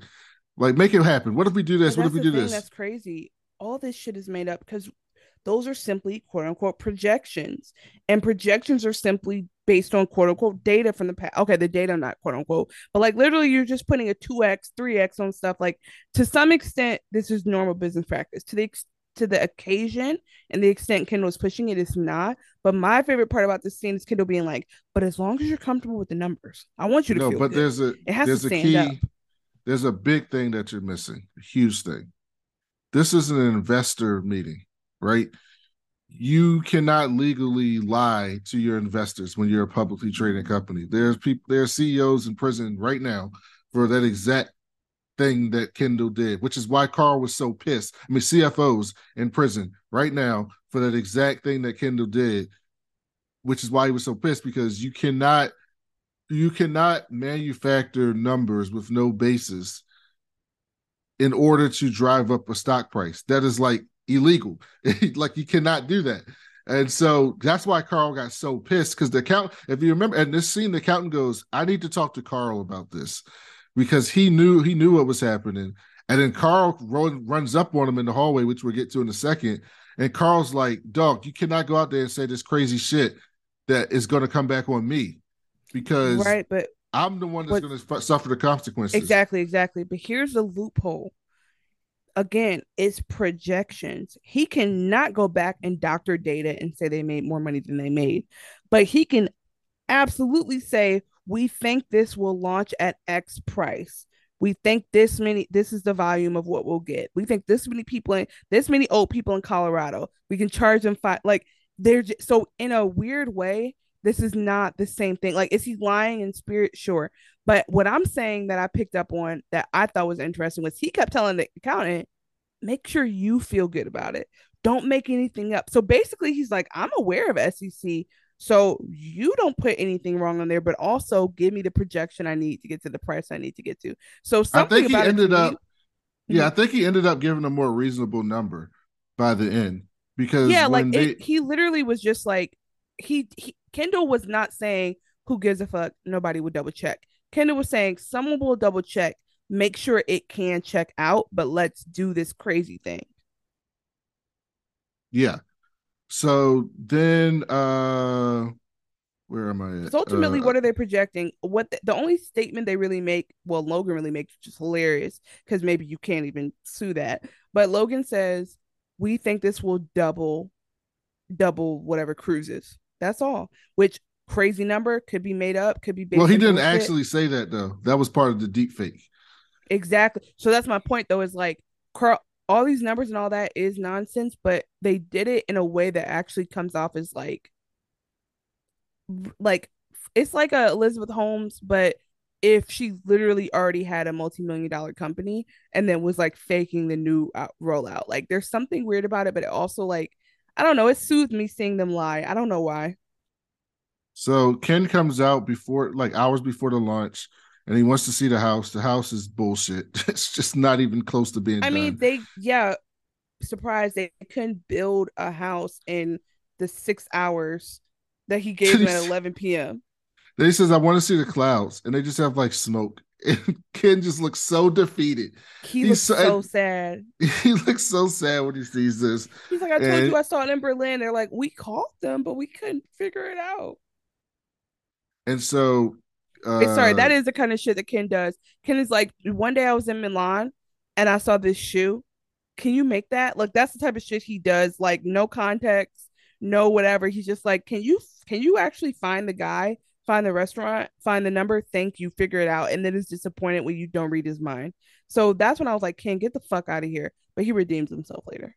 So Matsson had told we talked about it earlier, told Shiv to shut this down. So Shiv comes up on Roman and was like, hey dog, this looks like a shit show. Which, to be fair, it absolutely looked like it was about to be a shit show with Kendall and this shit. And so she's like, look at this, look at this. He's like, who knows what the fuck he's gonna say up there? He's got this crazy brain dead idea of this house and these clouds. It looks like shit. Like, put a stop to this. And Roman's like, yeah, I kind of agree with you. Um, and so okay. Only thing I would critique her on here is that the way they did it is an old way and not a new Three Musketeers way. Have they already broken it up? Have they already fucked it up? Sure. But if you're really worried about him being manic, there's a different way to talk to him about it. Um, and they have in the past. So that's why it's like some part of that felt like she was whispering in his ear. Um, and kind of like was she if she wanted to divide and conquer, she did that in a weird way. Um, but in a way that also bumped her down to definite third place at the same time. But I guess what I'm trying to, or I guess like sec tying for second. But the point is like, yeah, is she right? But yes. But have they tried to make a pact to be on the same page? Also, yes. And I felt like this was her kind of way of like when they hugged her, she looked away. She didn't really want to be hugged. It just felt like a little bit of her carrying that forward instead of 100% concern. And she tells Roman, Ken cracks under pressure, which every time we've seen Ken come under pressure, he absolutely cracked in this show, but he didn't this time, which we'll get to. Um, he didn't so crack th- when he pulled them pulled the cruises stuff out on his daddy, did he? He well, he didn't follow up on it. He he did that press conference, yeah. and then everything after that was complete downhill from Fair. there. Um, so then Ken's got a, a bomber jacket, a flight jacket that has CEO patch on it, which is so Kendall. It's How much do you think that fantastic. sells for on the HBO store? I wonder if it's available. That should look kind of cool. Though, I'm not gonna lie. So, but how much do you think it goes for? What do they start at? I'm thinking five hundred easy. Well, it depends. It might be a designer shit, knowing all the shit. You ever see the websites that talk about what actual Kendall be wearing, like what yeah, he actually be wearing? It's Yeah, that nigga's absurd. laced. Uh, on my mama, said he, on my hood, I look fly, I look good. That's Kendall when he gets dressed. yes, he said he got one for Roman. They want to be co-pilots. That's the idea. We're gonna be co-pilots. Mm-mm. And uh, Roman Ken is Roman's basically like, "Hey, Ken, dog. Uh, maybe we should have do it this." actually? Uh, let me see. Because I was surprised by how he said it, right? Like he didn't say necessarily say, Hey, I'm concerned for you. He did a thing that wasn't wrong, but it wasn't all the way honest. He said, like, I think this is your thing and I want you to do it. And that to me is worse than saying this is fucked up. I don't like it. To me, it's like you're being political with how like you're trying to tell me I'm about to fall on my face, but you're trying to encourage me in a fake way. No, he's saying I don't want to be a part of you falling on your face. I don't want that. right, but that's not that what he's on saying. me. Of all people, Roman should just fucking say, "Hey, fuck face, you're about to walk out there and splooge all over the front row of the audience. I don't want to be a part of the bloodbath." That's how he would say it if he was really being real. The way that I could Yeah. write for these characters. So then, uh, yeah, that's basically what happened. And the woman comes in and is like, "Hey, dog, it's time for you to go." And then Roman's like, "All right, break a leg," basically. And then we get Roman's this scene. biggest mistake of the episode. He's done a lot of shit. This was the worst call. This was probably my favorite scene this season. Like, like this was just incredible. Well, what Logan on the stage, Hi, uh, just, Kendall on just to say stage. good luck, huh? Thanks, man. Yeah, Karl. Uh, just to get some visibility, if that's okay, because I, just heard that uh, more tweaks have been made in my arena. It's cool. Okay, well, if It I could cool. just take a quick, quick peek. Karl, man, it's not a good time. Oh, but then right if you could just talk me through it, just no, just so I'm comfortable in my own mind that I got your back. It is all good. Well, Karl, we need, okay? It's we all good. really need. Now's just not a second. Hang on. Just. It's not a good time, Karl. Oh, really? Well, listen to me. Bruh, Karl switched it up so fast. He went from being deference. Oh, you know, I just want to make sure I got your bag. I just want to be. Let me help you, brother. Let me let me be there for you. And Ken's blowing him off, and he's like, "What? Wait, wait, wait a minute! Like, Right. you know, wait Before a you- goddamn minute." Exactly. I mean, and he's rightful for that. But before you go on, the way that Karl started it, that's how Roman was just talking to Kendall, and that's why I feel like it was so fake because it was such a like, I just want to make sure I'm good for you. That's not how you really feel. So Karl tells us not how he really feels. I took a lot of shit from your dad because we've been through the mill, but I've been a CFO at major public companies for over two decades, and I know a thing or two about a thing or two. And if you fuck up his deal, or you try to stand up numbers that I am not comfortable with, I swear to God. Hey, easy. Easy. CEO. CFO. What, you gonna fire your chief financial officer a week in? Your dad just gone? You'd be fucking toast. You have my dick in your hand, Ken, but I've got yours in mine. So let's get real. If you say anything that I don't like up there, or make me look foolish, I'll fucking squeal.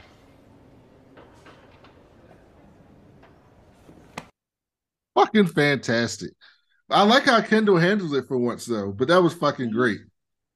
Then Kendall's they showed. like, I'm trying to have my sad moment. Karl, stop bothering me. And then he, yeah, he is very benevolent. I love him saying, he says like three words. He says easy, he says CEO, and he says CFO. He said a lot without saying anything. And Karl, obviously, that was his breakout moment. Love that for him. So then Karl, then they show Roman. I mean, they show Kendall backstage under like this blue light, and he's got this serious look in his face, like Mhm. like he's ready to go.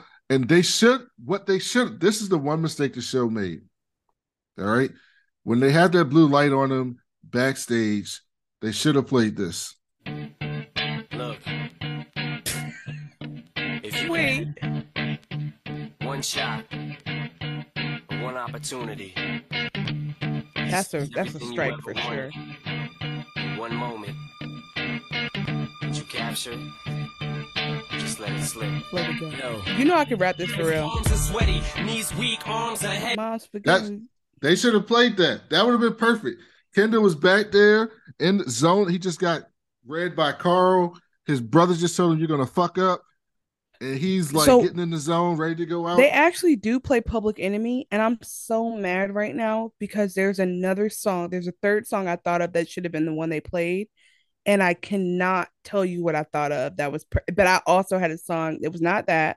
Um, which by the way, thanks for seeing the light with Eminem. It was not that. It was a different song. But if I remember, I will let you know because I was like, oh, this is really a moment for him to come out here and be like, it, you know, it's all me. Like here I go. So then Ken comes out and he starts the speech off incredibly cringe. Like everyone is fucking cringing in the fucking big all the C suite. Everyone big, is big just shoes. like, yo, what is he big, doing? Big, like, big, big, big. Doing? teleprompter. Hey, teleprompter, you talking to me? He's talking like... to the teleprompter. he like says something to his dad, and Logan comes on screen like he's fucking talking to him. It was so awkward. He goes, "What do you think, Dad?" Logan goes, "Oh, good to see you." How are you like, and that's what I, I that was a jump scare because I was like, "Wait, they got this nigga edited to look down in the corner." that is too much. I don't like that. Shit was everyone was so uncomfortable. Like this whole last scene, I'm just like this. Oh my god! But then he starts pitching the product. He's talking about how it's going to benefit people, what it can do, you know, how much money it can make, you know, how it's really going to serve the community. He makes Wait, it he personal. Al- he also starts by acknowledging the last time they saw him, he was blowing up the company, but he's back. Like he just eases yeah. into it in a way that, like, obviously he's full of shit, but this is like the most organic and the most like this is him being him in a moment. Like this is his moment, and it just kind of emerges. I love seeing it. I love that they didn't have him tank. I love that he shined because he's that nigga stepped out into the spotlight, and the spotlight consumed him. And Roman is upstairs hoping he failed. Oh, that's what the song was. Hold on. I just figured out from doing that. Hold on. Okay, I got. I have to to uh yep i have to give you this this is the song that they meant to play okay pl- i know it's going to be annoying can you give me sharing privileges real quick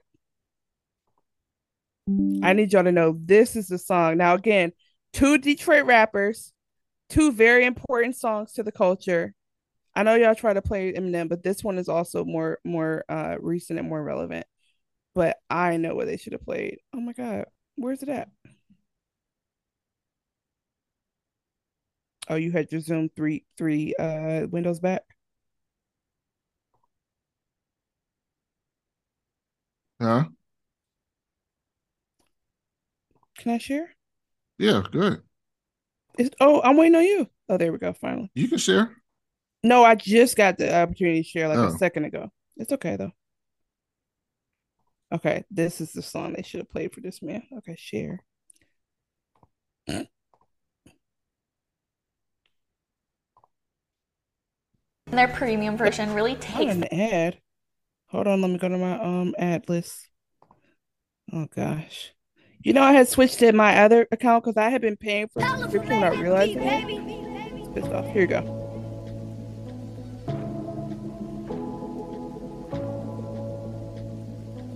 These niggas prayed on my downfall. Hey, what? These niggas prayed on my downfall. On no 10, bitch, I stood tall. You did? Show these disloyal niggas how to boil. Go get a thermometer for the pot. I need this shit cooked right. Let's keep that water 400 degrees Fahrenheit. You ever been inside a federal courtroom? Nigga, you ever went to trial and fought for your life? Being broke did something to my spirit. Can you hear it? Yeah, they should have played that afterwards when he was true, floating true, in the true, ocean. Yeah, you're. Oh yes, okay, something like that. But basically, just like them niggas was plotting on his down, praying on his downfall, and it didn't work. He showed these disloyal niggas how to ball. Loved it. So basically, during the thing, Shiv talks to Lukas, and she's like, "Can you drop a light on these fucking people or something?" And she's like, "Listen, yeah. do something about it." And so L- Lukas puts out this fucking Nazi tweet, which is so stupid. Like he basically made Kendall look even better. So like right because you're acquiring a company. Yeah, like that's that's market manipulation. Like the thing is, whatever Kendall does, it'll take them a minute to investigate that. You just tried to manipulate the market on something you're about to buy. That was so dumb, and he ended up taking it down. And Kendall gets a standing ovation. He handled the question from the crowd great. He comes mm-hmm. back. Everybody's like, Kendall, you did a fucking great job. Shiv looks like hey dog, maybe maybe I need to back Kendall in a way. Like she, I think she's still conflicted. So because she ends up calling Matsson and telling him to take the tweet down. So like she called him in the back channel, was like, "Hey, dog, take that shit down. Like you're you're causing more harm than help." And so I think that she's trying to play both sides to figure out which side is going to win, and she's kind of in between, but wants to be on the right side. Uh, and yeah, so she's definitely playing it, but she needs to just go with her gut.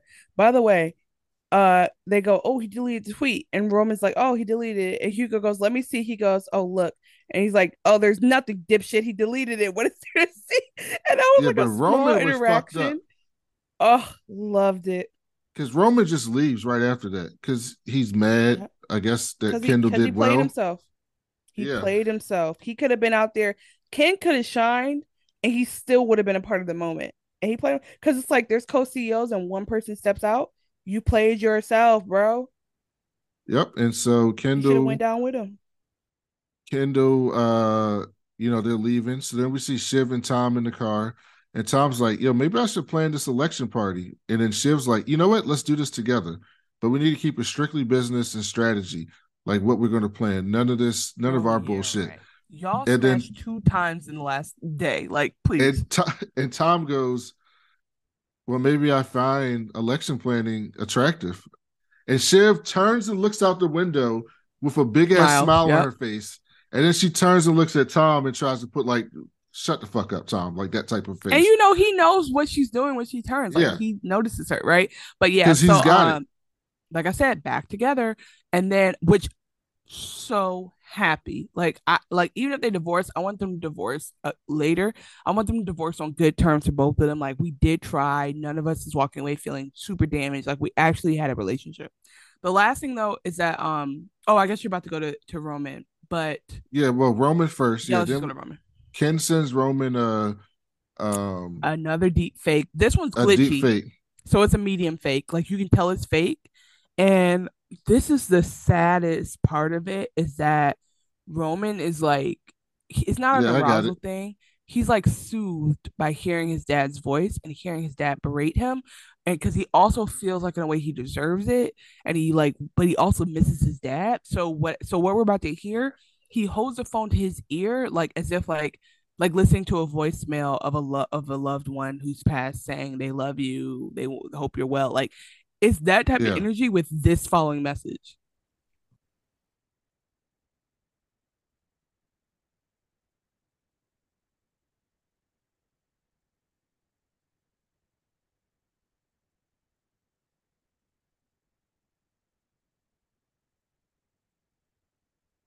wait i can't hear it. are you playing it Oh, that's right. You took sorry i messed it up sorry sorry sorry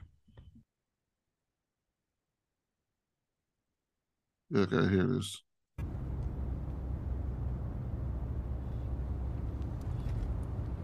I want to make what, I think is a fairly historic announcement.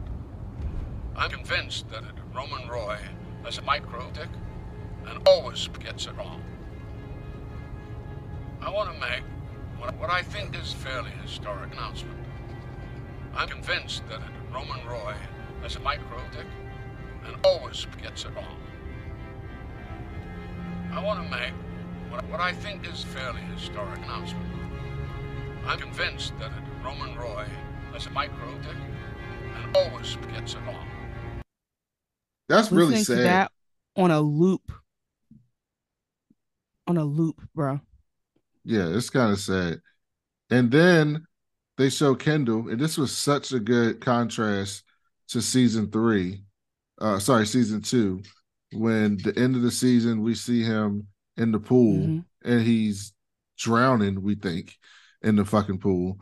And then this time he goes out in the ocean in Malibu and he's just floating. Oh, he's Kendall when he was dying. Oh, I was like, did Roman do that? No, Um, Kendall. And I was, yeah, okay, yeah. And I was like, that's such a good little contrast. Like the last time we saw Kendall in water, we literally thought he died. He he killed himself, Mhm, mhm. and this time he's just floating because he he finally he finally nailed something. And yeah, so the, the, the song for this moment is Evanescence. Wake me up, uh, wake me up. This, and that's what I that's what I heard in my head. and that's the end of the episode. So Chanel, what are you looking forward to next week? Wait, we gotta do superlatives. Oh, oh yeah. So Who were there any disgusting brothers? Uh Ken uh Shiv and Tom fucking in, at work. Definitely. Um, and Greg Invited each other at an investor mixer. Yes, and yes, and Greg uh, has the honorable mention for yelling at a person for not wanting to commit a federal crime. Um, okay, who is the poor, the broke boy? We didn't see Connor, by the way. R.I.P. to Connor. But who was No. the um the broke boy this episode? Uh the broke boys were probably Joy. Damn, Joy. Yeah, for sure. Roman ended up being a broke boy by the end. I never thought I'd say that. But Roman really fucked himself out of like the, the future. Um okay, and then oh, most privileged. Uh Roman. Matsson. I would say Matsson. That nigga's really moving like, yeah, you got the money, but don't be like the way he's moving, besides the people with the golden parachutes, it would be a nightmare. Like you think Roman's bad? It seems like Matsson is like not he's as bad, but he's worse because he's competent. He's Yeah. competent and mean. So Yeah. yeah. I don't like how he's moving. He's like Ron DeSantis. With, with Yeah, I hate how he's more, moving, bro. With more fucking charisma, because Ron DeSantis Mhm. is a fucking dry noodle. Yep. Um. Okay. Sorry. So, what am I looking for this this season? I am looking forward. Oh, to, hold what, on, what hold episode on. are we on? 'cause You were Six? right. We got one more thing to do. We got. What? I wrote down the best quotes of this episode. Yes, So, please. Ken said, uh, when he was talk talking about what melt what Matsson did, he said, "I would describe it as a meltdown, a human Chernobyl." um, Shiv says, uh, "Well, this is just a line for me." She says, "You're not good at this because they're not good at they're not good at this." Mhm. Uh, she says, Oh yeah, she mud- did finally say your thing. She said your line verbatim. She's like, "Don't get mud on my confirmation dress." Uh, Tom says, "You're scheduling your grief," which is such a great fucking line. I expect to see that on like her enthusiasm. Like that's like a, such a cringe line. Um, Ken says, "Planning to warehouse the elderly and keep them drunk on content until we suck them dry." That, that's basically the pitch for Living Plus. Um, Mhm. Then Ken says, "This one was so weird." He was like, "Give me the double click on longevity so I can see everything. Infinite, infinite brain box." What the fuck does that mean? The That nigga double click on- on longevity? That nigga was in another space. Well, okay, here's what it was. What it actually was was they were talking about the numbers and they were realizing that like whatever they were putting in there about the tech and like the extending life part was maybe not backed up. So that was when he was like, "Oh shit, can we actually justify this?" Or it was something around that. And so he double click on longevity is like, "Hey, I want you to go do 8 hours of research and turn it over to me in 4 hours so I can read it and p- not pay attention to it." That's what I thought that was in my opinion. So then we got uh Roman. I'm going to love bomb that stuck up bitch. Which I don't even know where he said that. That's what Uh, he. That's his. That was him on the way to see Joy. Oh yeah. And then Joy He said, "I'm ready to fuck." That's what he said on the way. I'm sure I'm sure you are where you are for a very good reason, with a straight fucking face. Uh Shiv says you didn't have the taste for the dark meat until you met me. Uh Roman said, stand easy there, pitch pitch wall. Because that's what he called Greg, a pitch wall. Uh Ken said, uh, if not forever, live more forever. More forever. Love that.